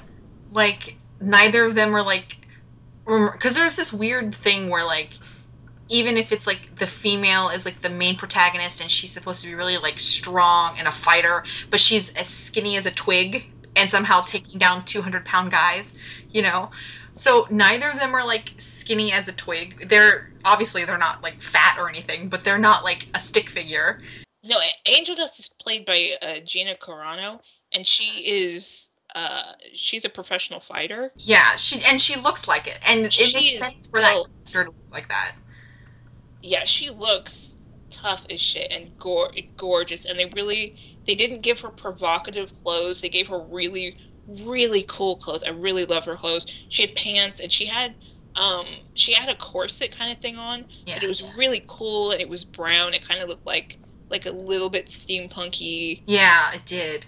It was she her wardrobe was just so cool. And she is beautiful. And it's not like they underplayed how beautiful she is but they didn't sexualize her at all. I know, and it did. st- It it specifically that thought sort of struck me in like towards the final scene where they're all like facing off. yeah. That they have they look like real people. yeah. Yeah. Yeah both of them absolutely do because Negasonic Teenage Warhead the actress who plays her she is incredibly gorgeous too. Um, but in this role they shaved her head and you know put makeup on her where she looks kind of you know just like a little more teenager you know she's and a little more gothic. So they didn't make her they didn't make her up to look glamorous because if you look at pictures of her on the internet she definitely can look Yeah, I super, feel like super sexy. I feel like they they- made her look like a teenager who's like fuck this i'm gonna wear black lipstick yeah. Well, I feel like they they did a good job picking people that actually looked like they should be in those roles. Like Angel Dust, at one point we see her like doing an underground boxing thing, and she looks like a fighter. Like she looks like Well, she a female- is, yeah. Exactly. She looks like a female fighter would look. She doesn't. You know, sometimes you see actresses who are not f- fighters and are maybe have a little muscle tone, but they are like they would be featherweights if not under, but whatever's below a featherweight. Trying to, you know, acting as if they're like these professional boxers, and not to say there aren't featherweight female professional boxers, but the woman playing Angel Dust looks like a professional fighter, and the the actress playing Negasonic Teenage Warhead looks like an average teenager. Like, Uh, who is? I guess we should say her name. Brianna Hildebrand. okay, Yeah, to me, the fact that Angel Dust is played by an actual fighter and she looks like a fighter, it made the fight scene she was in so much better because then you have characters over in the MCU like Black Widow who her fight scenes are really cool. She does incredibly cool moves, but Scarlett Johansson is very thin and it I don't know cuz you have Civil War where she has this really cool fight scene where she's just like he jumps up on this guy and is, punching down into his face. Where you have that with Angel Dust too, and it just looks better with Angel Dust because it just looks like she's really hurting him. yeah, and that's you know, that. I mean, I've seen like video clips and stuff of like women who have trained in martial arts who are very petite and can through martial arts techniques take down opponents that are much larger than them. So it's not to say that it can't be done, but even like Scarlett Johansson doesn't necessarily have the body build of somebody who's been training in martial arts all their life or something, you know? Yeah, I mean, not to say that I don't. Yeah, because you can have thin fighters. It's just that you never see, you never see women like Gina Carano. Yeah. and to have that was really cool and it would be so amazing to see her i mean well negasonic teenage warrior she's she's a very tiny girl. But to see and you actually see them go up against each other a little bit. Um, but it would be so cool to see a cast of more diverse females in a fight scene. Yeah. it, it would be cool to see black widow and angel dust go up against each other. That would be amazing.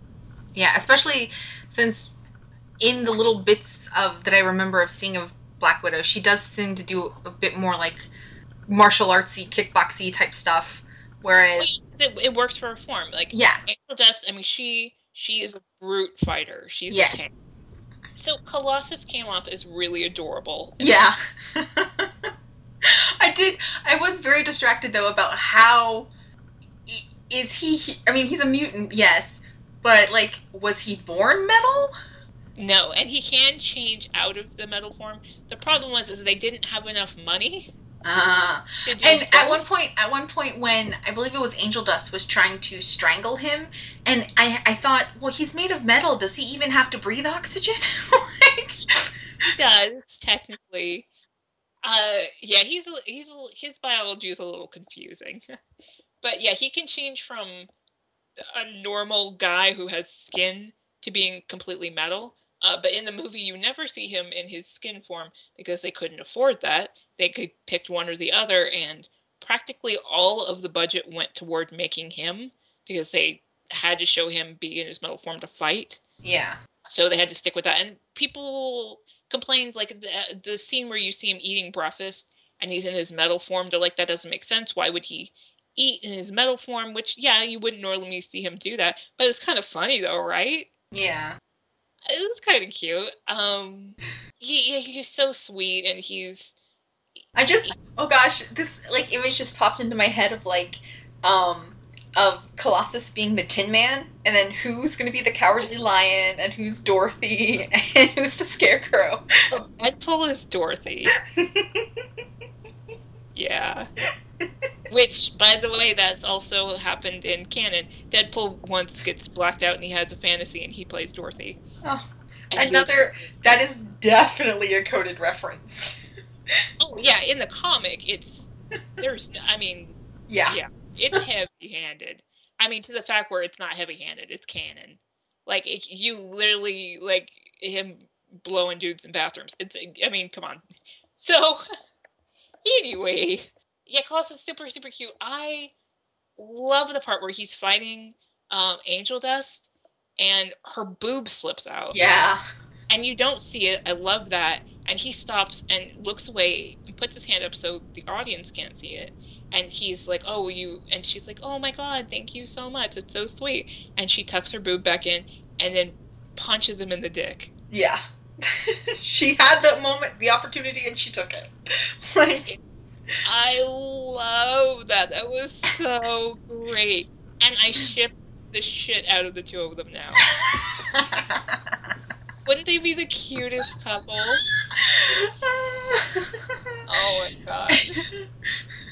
So yeah, he comes off as adorable, and he is adorable. He is, which I, I it was funny to me because he, you know, he wants Deadpool to be a good guy and join the X Men, which in the comic, Deadpool would love to join the X Men. He would, he, he would. I mean, he has tried so hard to be in the X Men, and they just were like, no fucking way. I get how you couldn't do this movie with it, him wanting to be in the X Men. Yeah. I think it was, you know, we were earlier talking about having male characters that are like emotional and vulnerable and stuff. And I feel like with Colossus came across as very like nurturing, almost in like a motherly sense. So that And was he's- interesting. He's absolutely like that in the comic as well. He really, really is, and it's adorable. I, th- but I, the thing that struck me as funny is, despite the fact that he is a very gentle soul and he's, you know, really nice and he's a painter and he's, you know, very artistic, uh, but he's like, you know, Deadpool, don't kill people. He, and someone correct me if I'm wrong, but I, but I started rereading X Men from the beginning. He's the first one that breaks and straight up just murders somebody. Well, the then he's speaking from experience. exactly. That's what I thought the whole time. I was like, come on, tell him the truth. Just just say that you murder people all the fucking time. I mean, if he's murdering people, maybe it haunts him, and he doesn't want that for Deadpool. So he's trying to tell No, him from He doesn't like it that he kills people. He tries not to. But sometimes he just gets really pissed off, especially if someone kills his sister, which happens a lot. But, you know, it's comic books, so she always comes back. I don't know why he's all mad all the time. Uh, one thing I. This is this is totally another movie. Uh, the, but uh, there's this X Men porn that just came out. I saw. I I was going through Tumblr, and I like. I didn't see it as it was happening, but I read your live blog of it. Oh my god, it's it was so funny. It made me think, and I, I'm not saying we should do this, but it made me think of early, early on in our podcast. I remembered we need to do it. No, so I promised I promised you guys that I would make Cosmic watch a bunch of porn and we would do a porn episode. I think we should do a superhero parody porn episode. And I know you guys are into this. Send us messages. Do you want us to do it or not? What would you even talk about? Oh my god. I can talk for hours about how wrong Cyclops' shoes were in that porn parody I just watched. It would. It. I'm again not saying we should do it, but it would almost be funnier to just do like a live reaction of it, like record ourselves watching it live and just put that up. I don't, I don't know if it would translate because I think it'd be mostly you covering your eyes. Like I had to keep pausing because I kept laughing my ass off. Um, but what I was gonna say is another cute. Since I'm telling you guys little things about the comics, another cute little thing is in in this gay uh, X Men parody porn, you have Colossus hook up with Wolverine, which seems really really weird. But I found because again I'm rereading all like the old issues of X Men. In this one issue, you find out that he actually paints Wolverine in the nude. Um, so, yeah, canon. I've seen people ship things for less. Oh yeah, a lot less. So yeah, I mean, great. So if, if that next time you're watching the Deadpool movie, just remember that that you, you know when he's back after he, having his breakfast cereal, he was back in his room painting Wolverine nude. I think that'll add to the movie for you. So, I think the last thing that people were concerned with is about Deadpool's motivation slash mental illness because you saw you saw the movie, you didn't see the extras. And so you have Deadpool, he goes in to this workshop, he gets completely scarred and messed up and Vanessa doesn't know that he's alive, and he has a scene where he finds her walking down the street, and he's following her, and he wants to go up and say to her, you know, I'm alive. Hey, how's it going? But he doesn't, and he chickens out, and it was very clear to me as someone who's very familiar with canon what they were doing in that scene uh, trying to indicate to the audience that, that, he was beginning to have signs of schizophrenia. Mm. but it didn't translate for most people. Did yeah I, at all? No. I thought i thought he didn't want to you know go see her for two reasons ish um, one because of the way he just left in the middle of the night and that's something that's hard to go back to somebody and explain why you just left. And two because of the way he looks now and he i thought he was scared that she would not accept him like that. Yeah that was a sticking point for a lot of people because it really read like mostly that he was scared because she didn't want him to go and it wouldn't yeah it would be uncomfortable to say hey i ran out on you. Ha ha ha i'm back. But would she be mad? No probably well yeah she'd be mad but yeah. would she get over it? Yeah. Um, so it really came off as he didn't want to go up to her because now he was ugly. Well and, but and you know that that would play into uh, like you said in the comics he's very like needy and clingy. That could play into that being very oh, yeah. insecure. Yeah i mean that would that, that would absolutely you know make sense for him because he especially in the beginning, he has horrible panic attacks when anyone sees him and he constantly tries to cover his face and he's just it's a huge because you know they they made him look relatively good in the movie. Yeah speak yeah speaking of that he honestly as somebody who has had eczema he really just looks like he has a bad patch of eczema all over his skin. Yeah uh, they were really, really scared specifically.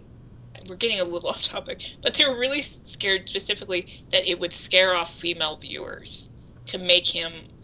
I mean, seriously, like, do they know what women deal with every month? Like, I, it's that is not going to be a thing. because specifically, they they were saying things like, well, you know, we're having Ryan Reynolds play Deadpool. So of course he has a built-in female audience, and they're going to come in, and if he's ugly, they're going to be upset and not like the movie and review it, view it badly. And so they made him look relatively pretty normal looking. But, yeah, and you, well, you see in the previews what he looks what he looks like. So, you know, if if they had made him really look like he's supposed to look and shown that in the previews, people would have had an idea of what they were getting into going into it. That's not the way people think. I mean, if you have a job in Hollywood, you just don't have common sense. Yeah. Obviously. I get, and it was funny because, you know, when preliminary pictures came out of his makeup, half of the fandom lost their shit. The straight guys were like, okay, cool, he has scars. The female, the gender and sexual minorities, we were all super, super pissed. Yeah. Because we want him to look horrifying. Yeah. And, I mean, I don't know if this statistic statistic still holds true, but I remember a couple like five to ten years ago reading that a majority of audiences that go see horror movies like in the theaters are female. Yeah. So, I mean, I I don't understand where like uh, and the entertainment media gets this idea that women don't like don't like gross things or gory things like. The... It is extremely weird because I mean, I know that people even working on the comic were really surprised when they found out how many women like Deadpool, and some I won't name names, but some, which I could, by the way, um, but some people working on Deadpool specifically thought, you know, well, it's why uh, he's not good looking. Why do the, girl? Why why are girls like, oh my god, I would give it to Deadpool so bad? Uh, like, oh, do you know he's really gross looking, right? It and it strikes me as so odd because yeah, women watch more horror movies more than anyone else, um, and specifically in female driven media like romance novels, uh, which are written mostly by women and read mostly by women. A huge, huge cliche is that the leading man should be scarred, should look ugly. Mm. people have this idea that women want a, a fantasy of this guy who's really really hot whereas in fact when you have women writing stories for each other they always make the guy well a lot of times make the guy look really ugly I think. I mean, I don't really read romance novels, i but do tons. I think. Do you think that stems from this sort of idea of if you love somebody for how they are on the inside, it's a much deeper love than loving them for how they look on the outside. it's a little bit but it's a it's a lot because they uh, they always make the guy look bad because of scars it's supposed to be like he's such a badass and he's like so hardcore that he's like covered in scars. Other women either like fetishize him or or are grossed out by him, but I love him because of who he is. Mm. It, yeah, I mean it's it's is it deep? No, it's completely ridiculous. But I, I don't know why people don't know that this is what women want. They yeah they need to. uh It sounds like like female romance novel writers need to start holding seminars for male comic book writers and movie writers and be like, look, this is what women like. They go to movies. Deal with it. It would be interesting to see. Yeah, it would be interesting to see if because you have had a few romance novelists write comics. Hmm. But it would be fun to see if someone actually did like a romance comic book and came from the romance world and did it like gem- legitimately as a genre. Mm. But I don't know that anyone would give them. I think everyone would, would think they would fail. Like, Yeah. no, women aren't going to read a comic book about an ugly guy. Whereas if you look on Tumblr every day, chicks are like, "Oh God, you know that scene where Deadpool is like half his face missing? God, I masturbated so hard to that." Chicks are really into gore. Yeah. I don't. I don't know. Um, what the fuck were we talking about before? I don't remember. Oh yeah, okay. So yeah, you have that scene where Deadpool is like, "Oh, I can't go up to her because I'm so ugly," whereas you you're supposed to understand that he's showing signs of at least uh, schizophrenia because you he hears people say things about him, but you don't see people's lips move. So he sees- oh, I didn't catch that. I thought I, I just thought um I thought people were legitimately whispering about him, but they were doing it after he passed them, so he couldn't see them whispering. That's what a lot of people thought. Yeah, and yeah, as I was watching, I was like, this is not going to be read correctly at all because people are staring at him. They are horrified by him, and he then is putting dialogue to that, and he hears voices in his head saying, you know, he's ugly, he's disgusting. So yeah, that was supposed to be the problem. That it wasn't just that he's ugly; it was supposed to be he's he's realizing he's fucked up, and he's he's just completely not the guy he was. Yeah. Now, I made a popular post about this. Uh, I know you've read it. There's one scene that makes all of this make a whole lot more sense, and I really, really love this scene. But they cut it out because I've I don't know why. Because I guess it. Well, I know because they didn't have enough money to make it go as long as they needed it to. Um, but it makes all that make more sense because it, it people were really, really really really annoyed with that whole thing so in the movie you find out because we just assume deadpool leaves in the middle of the night Yeah. uh, that's not actually what happens uh, Well, don't you see? We see him like crying alone in the dark, out of the bed, and then like Vanessa wakes up and he comes back to bed, and then it's like two seconds later he's walking out the door. yeah that that actually wasn't when he left her Was it not? I thought that was when didn't don't they don't they have the scene of him like crying and then he comes back to bed and then he leaves? yeah and that's what they put in there to say like oh that's what happened technically in the original script that's not actually when he leaves Oh, Um, okay.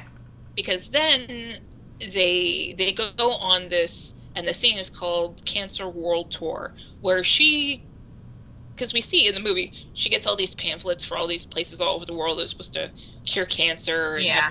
cures so she they do take all their money because they do have quite a bit of money Deadpool makes good amount of money. The problem is, is he completely blows it immediately. That's why you never see him living well. So he he takes her all over the world, and they go through all these different treatments. And so you have the scene where he's explaining this, and he's like, "We're in Mexico now, and this is our last ditch effort."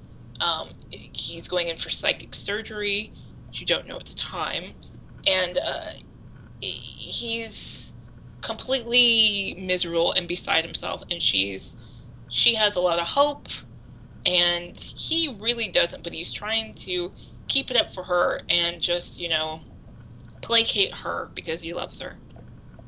And he's in this waiting room in this Guatemalan office, and there's all these patients there with their family, and they're there to try to get a miracle cure. And there's this woman who takes her son up to the counter, and he very obviously has been going through chemo. He doesn't have any hair, it's very sick looking. And the woman wants to pay in pesos because she is Mexican herself. And the nurse says, No, you have to pay in American dollars. And the little boy reaches for a, a lollipop, and the woman says, You know, that's going to be extra. So Deadpool gets up and he slams the money down on the counter, and he says, It's on me, and hands the kid a lollipop and, you know, pats him on the head, and he looks just miserable. And he, you, you know, because he narrates the whole thing, he explains that he's just he's done. He's done with seeing people being screwed over. He all these people just dying and everyone just sucking them for their money and everything and he's just done with it. He knows it's all bullshit and it's just too much. And he's sitting next to this older man who was like, "Oh, you know, you're a cute couple. Good luck. Good, you know, hope things go well for you." And then they call him in. So Deadpool excuses himself and he follows this older man in and witnesses this psychic surgery. And for those of you who don't know, have you actually ever seen this, Cosmic? I did. Like when I when I was um, reading your Tumblr post, when it got to the screenshot, I knew exactly what it was.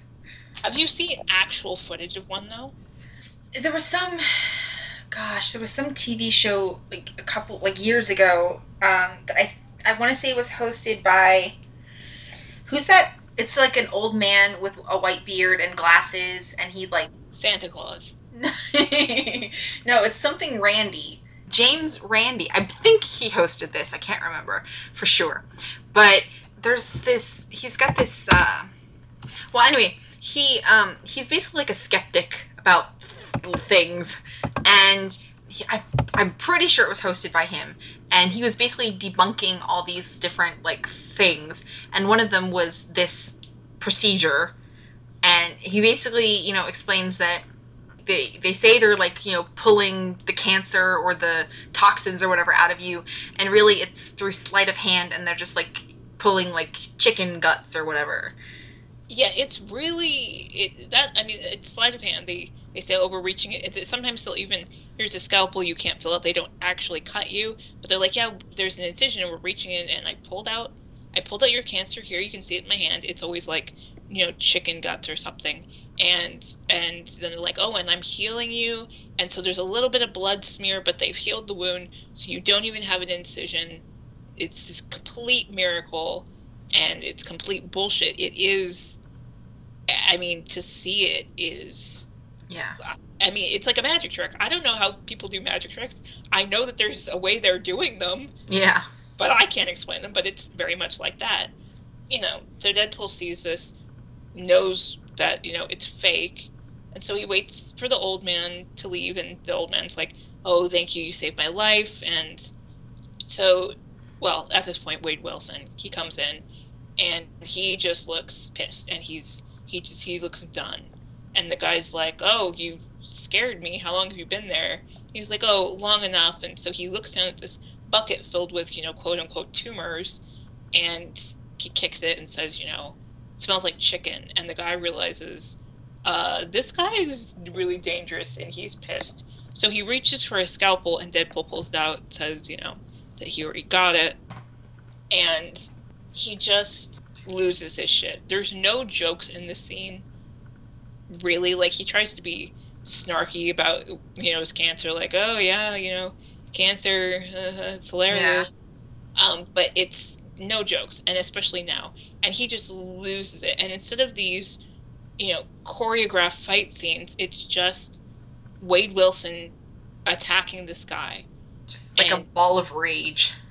And he just stabs him and chokes him and beats him and there's blood everywhere and he's losing his mind. It's not finesse. It's not it's not a job that he's doing and the guy is not a fighter himself. He's just this you know scamming dude and he can't protect himself.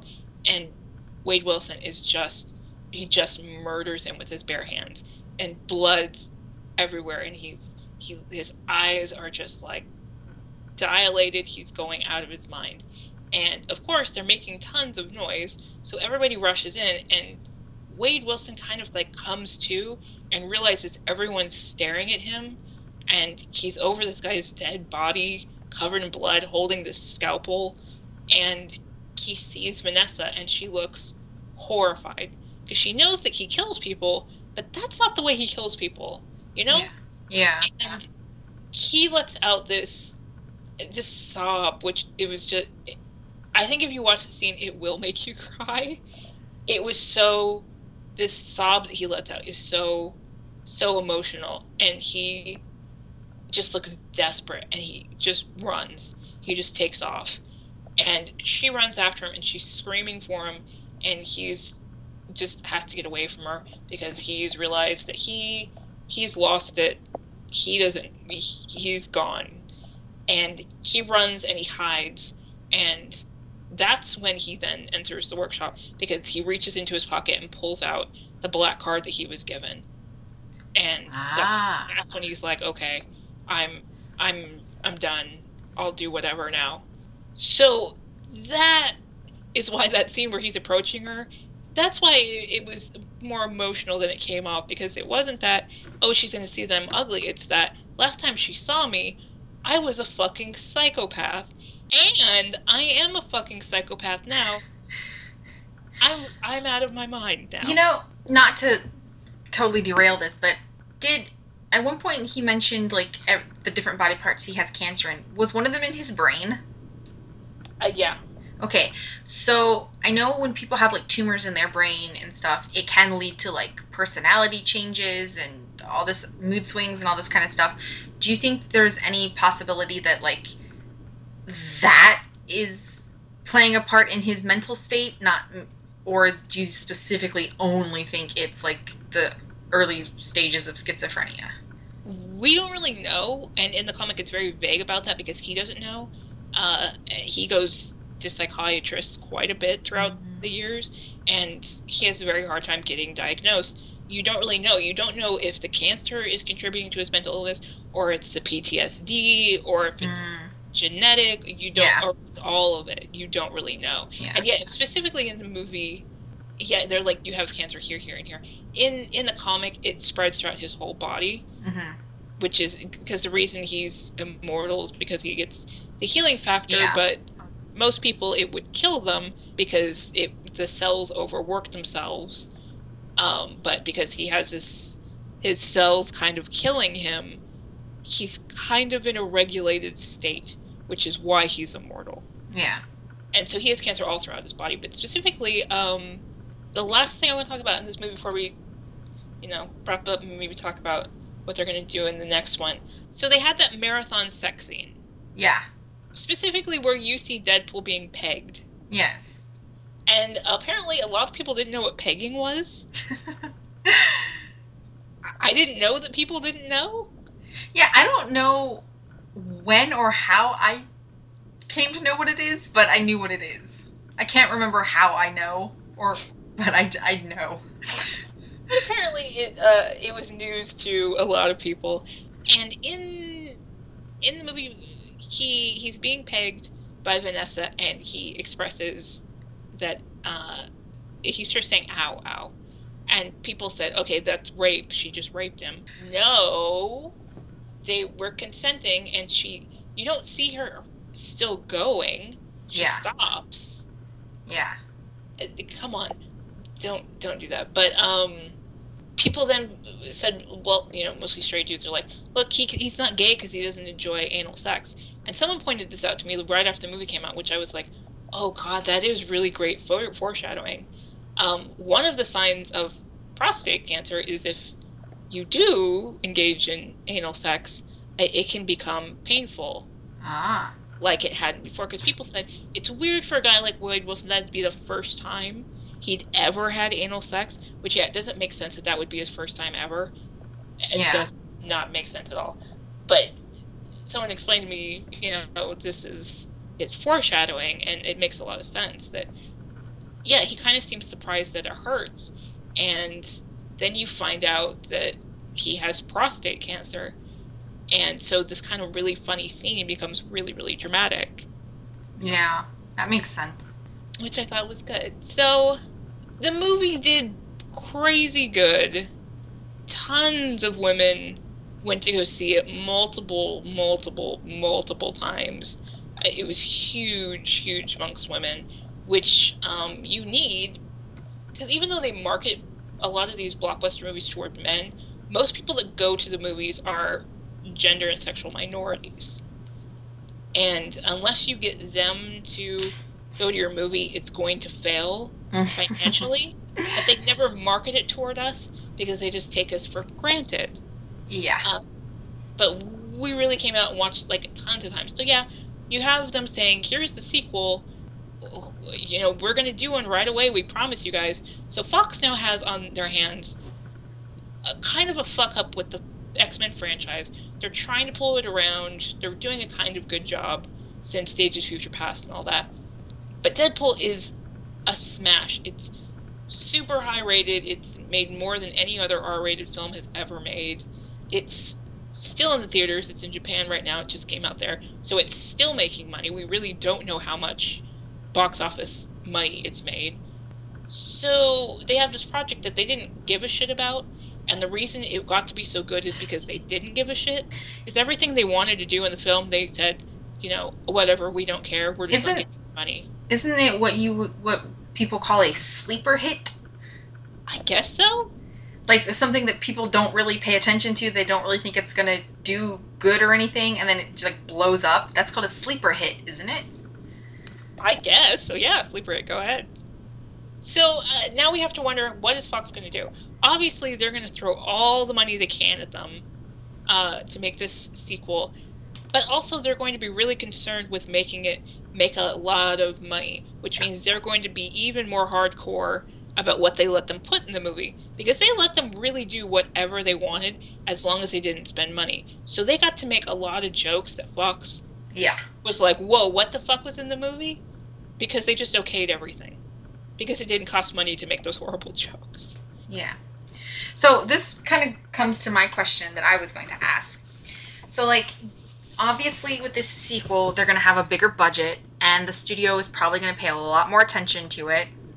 Do you think that's going to hinder it? And I I say this not only because I think it might, but because it makes me think of did you ever see the movie 28 Days Later?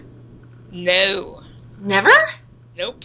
Okay, well, it was a zombie movie that was made in the UK in, I believe, the early, the late, early 2000s, I think.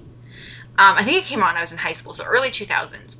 And it was, you know, a, a very English, like British film, but it was released in the US and it became like a, you know, fairly decent hit among like zombie genre films.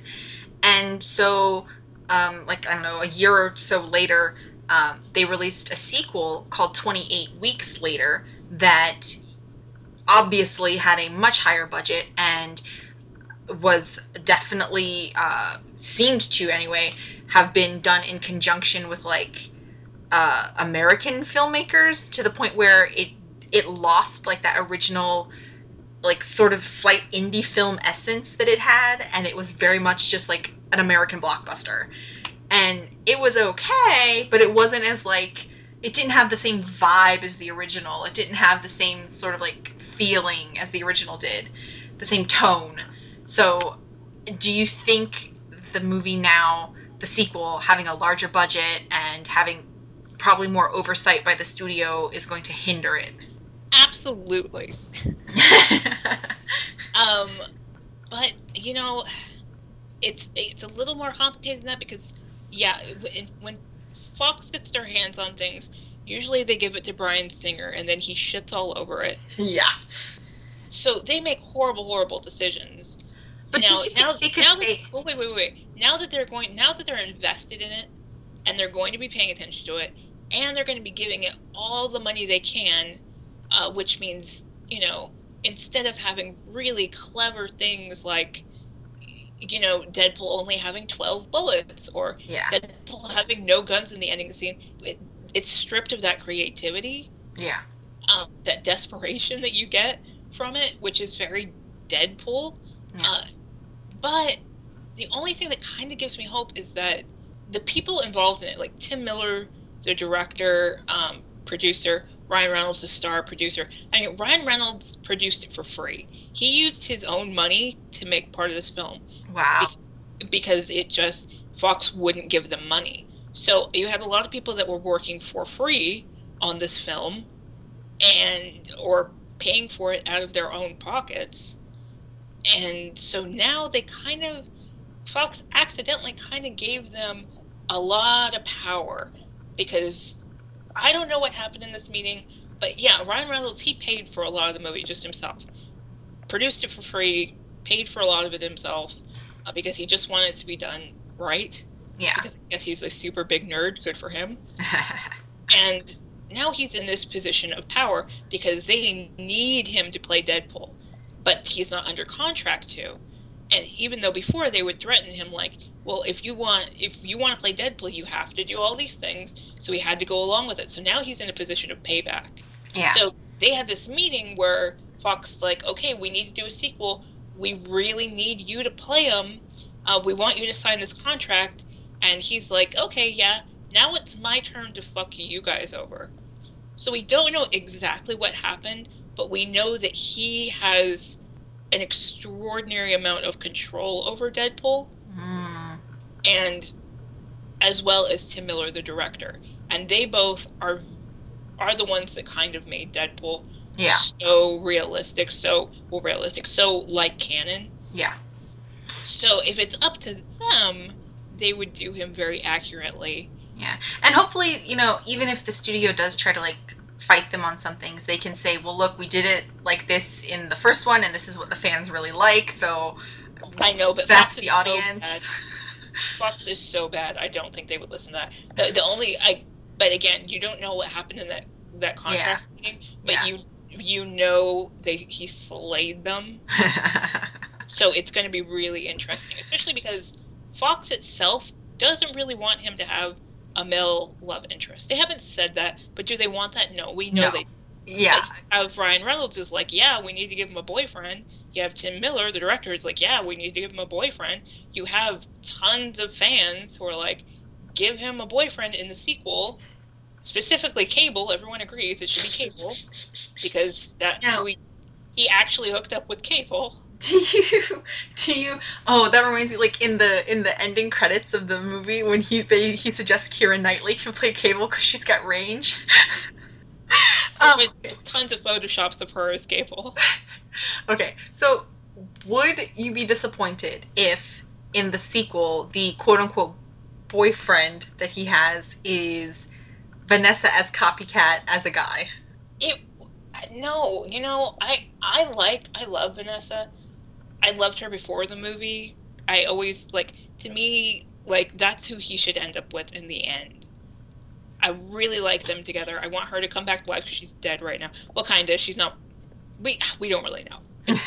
Is anyone really dead? No. I can see how people would say, "Oh, that's a cop out" because Vanessa's quote unquote really a girl, even if at the time she's physically like shapeshifted into a guy. I could, I could, I can predict people would say, "Oh, that's a cop out." Well, no, and you know my argument is, is he's pansexual. He's not gay. Yeah, You don't have to give him a boyfriend. In fact, you don't have to give him a romance at all. So if he just stayed with Vanessa, uh, to me that would be fine, and I would argue for it. Do I think they should put him with a with an actual male? It doesn't even have to be cis, trans, whatever character. Yeah, because because you have this movie that changed the game, and so unless it changes the game again with the sequel, it's going to be a failure. It may make a lot of money, but unless it can keep changing the game, I think it's failing itself. that's true. I personally wouldn't be concerned with it, wouldn't mind it myself, but I understand that it does need to be done. He does need to have a male love interest, and it definitely should be Cable. But will do they would they take a character like Cable and make him openly gay or bi or whatever they want to call him? I don't think they have the guts to do it. So I I really think I think it would depend on if if they want to use Cable in any other of their oh they do franchise. they do because they want to do uh, X Force. Mm. So he's going to team up in X Force and he's going to be leading X Force. So do you think do you think whoever they cast as Cable for the Deadpool movie would be the same Cable they use in the Oh, the yeah. X Men movie? yeah. Interesting. Yeah, because it's the same universe. People are Yeah. arguing about whether it is, but yeah, technically it is. It's just the universe. Because then you because then you fall into this category of where you're gonna have a character that's going to be in an R-rated film as well as a what are the X Men movies PG-13? Oh no no no! X Force is going to be R rated too. Oh, okay. Because it makes me because if it was if it was um, like PG thirteen versus rated R for Deadpool, it made it makes me think of like um, in Doctor Who, there was a character Captain Jack, Yeah. and he got like his own spin off called Torchwood, which was much more like adult oriented, shall we say. The but it had the same writer, and the writer always said, you know, you're never going to see the Doctor show up on Torchwood because Torchwood is for adults, and we don't want children watching it. So it That's kind of the same thing that's going on with Deadpool right now. Yeah. They're like, oh, we really want to put in the X Men because because we want X Men movies to get better ratings and people go see X Men, but you can't have Deadpool around the X Men kids because he needs to keep his goddamn mouth shut around those children, and he can't. they could just uh, every time he wants to like curse or say something inappropriate, just like put a like a like a rubber duck or something over his mouth, like a I think like know, a little cartoon stylized drawing just over his mouth. I think it would be hilarious if they just bleeped him out. Yeah. Why couldn't they? Because you could keep it like PG thirteen and have him say all his normal and just bleep it out. It would be hilarious. Bleep it and pixelate his mouth. Yeah, that would be funny to me. Whatever though, but I no, I, you can't do it like you do it on TV. I guess I don't know. Yeah. So what do I think is going to happen? I think he'll probably just flirt with a guy. Mm. Can we have more? Yeah. And that's only if fans demand that we have more. But the problem is, like I said before, everyone kind of has this idea that Deadpool was kind of just given to us as pansexual, whereas we had to really, really fight for it. So now we're in a position where we really, like, if we really pushed it, because we got this much, we turned him from heterosexual into what he is now. If we pushed it right now as they're doing the script, we could totally have him be with Cable in a huge romantic relationship uh, because everyone working on it is for it. We just have to convince Fox that we would pay money for it. Yeah. And we're halfway there. But the problem is no one's really fighting for that. No, there's no hashtag. You know, there's this hashtag of give Captain America a boyfriend. They're not going to do that. That's owned by a different company. That's Disney. Disney is not going to do that. no way. And uh, but you have the opportunity with Deadpool, and we should be having, you know, hashtags of give Deadpool a boyfriend because it's actually a possibility. And you, we only have a little group of people we need to convince because we have everyone else on the board. But people aren't doing it because they now just take it for granted that Deadpool is pansexual. So they're just, oh, well, he's pansexual, so we don't have to fight for it. N- no, we really, really do. But it seems to me like it's it's becoming a lost cause of convincing people of that. So Yeah. I think as fans we're going to fail.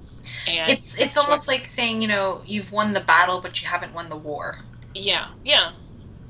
Because it could really be doable. I absolutely believe that yeah, you could have the sequel where he gets together with Cable. You could have a fucking sex scene between them.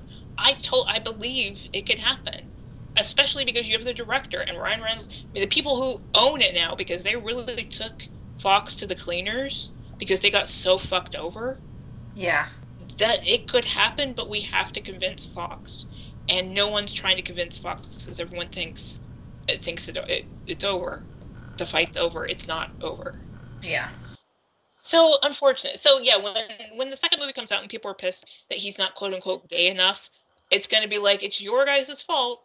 So, you know, you're not super into comic books. but you've seen and you don't watch all the comic book movies, but you do like movies, you know. So to you, as a movie just unto itself, do you do you think it was good? Was it something you'd watch again? I definitely enjoyed it. I especially liked all the like fourth wall stuff. Yeah. I would probably watch it again, like if it was on TV or something. Yeah. Okay. So you would never put it on your computer. You know. I'm not. I'm. I'm not really somebody who rewatches movies a lot. I, I'm more. Neither. I'm more likely to rewatch TV shows. Yeah, me too. Uh, so if the sequel comes out, is it something you'd be like, oh, I really want to see that, or just like, eh, whatever, let me know how it goes? I mean, it's definitely something I'd want to see. I don't know if I would get to see it in theaters, but it would be something I'd want to see. Because I think uh, I think you're the crowd that people like, you know, Disney and Fox are trying to get. The people that are kind of like, oh, I- you know, I'm kind, I'd watch that, but I'm not like, you don't have my definite money because you, you don't have people because like me, I'm definitely going to go see the movies Yeah. because I, mean, have to. I, I'll put it this way: I would have seen the first movie in the theaters if I had somebody to go with. Aww. See, that's why instead of moving to the compound, you should move in with me. So, uh, yeah, I I think we both like the movie. Hopefully, we went over everyone's problems about it. Uh, hopefully, the next one goes really well and we can talk about how great it was and how Cable fucked the shit out of him. And yeah, let us know more topics you guys want us to talk about. And of course, we'll do stuff that just comes up naturally. Feedback. Feedback is good. That's the only reason we did this. feedback good, no feedback bad. Yeah, no feedback, we don't do the show. Feedback, we do the show. So it's all again, it's all up to you, motherfuckers. So, Cosmic, where can they find you and you know our company? As far as the company, it's goodmourningmedia.com, morning with a U, or goodmourningmedia.tumblr.com, again, morning with a U. Uh, I am at akacosmic.tumblr.com. I'm at ChristyLeeStewart.com, and uh, yeah, we'll see you guys soon. Let us know in the feedback. Bye. Bye.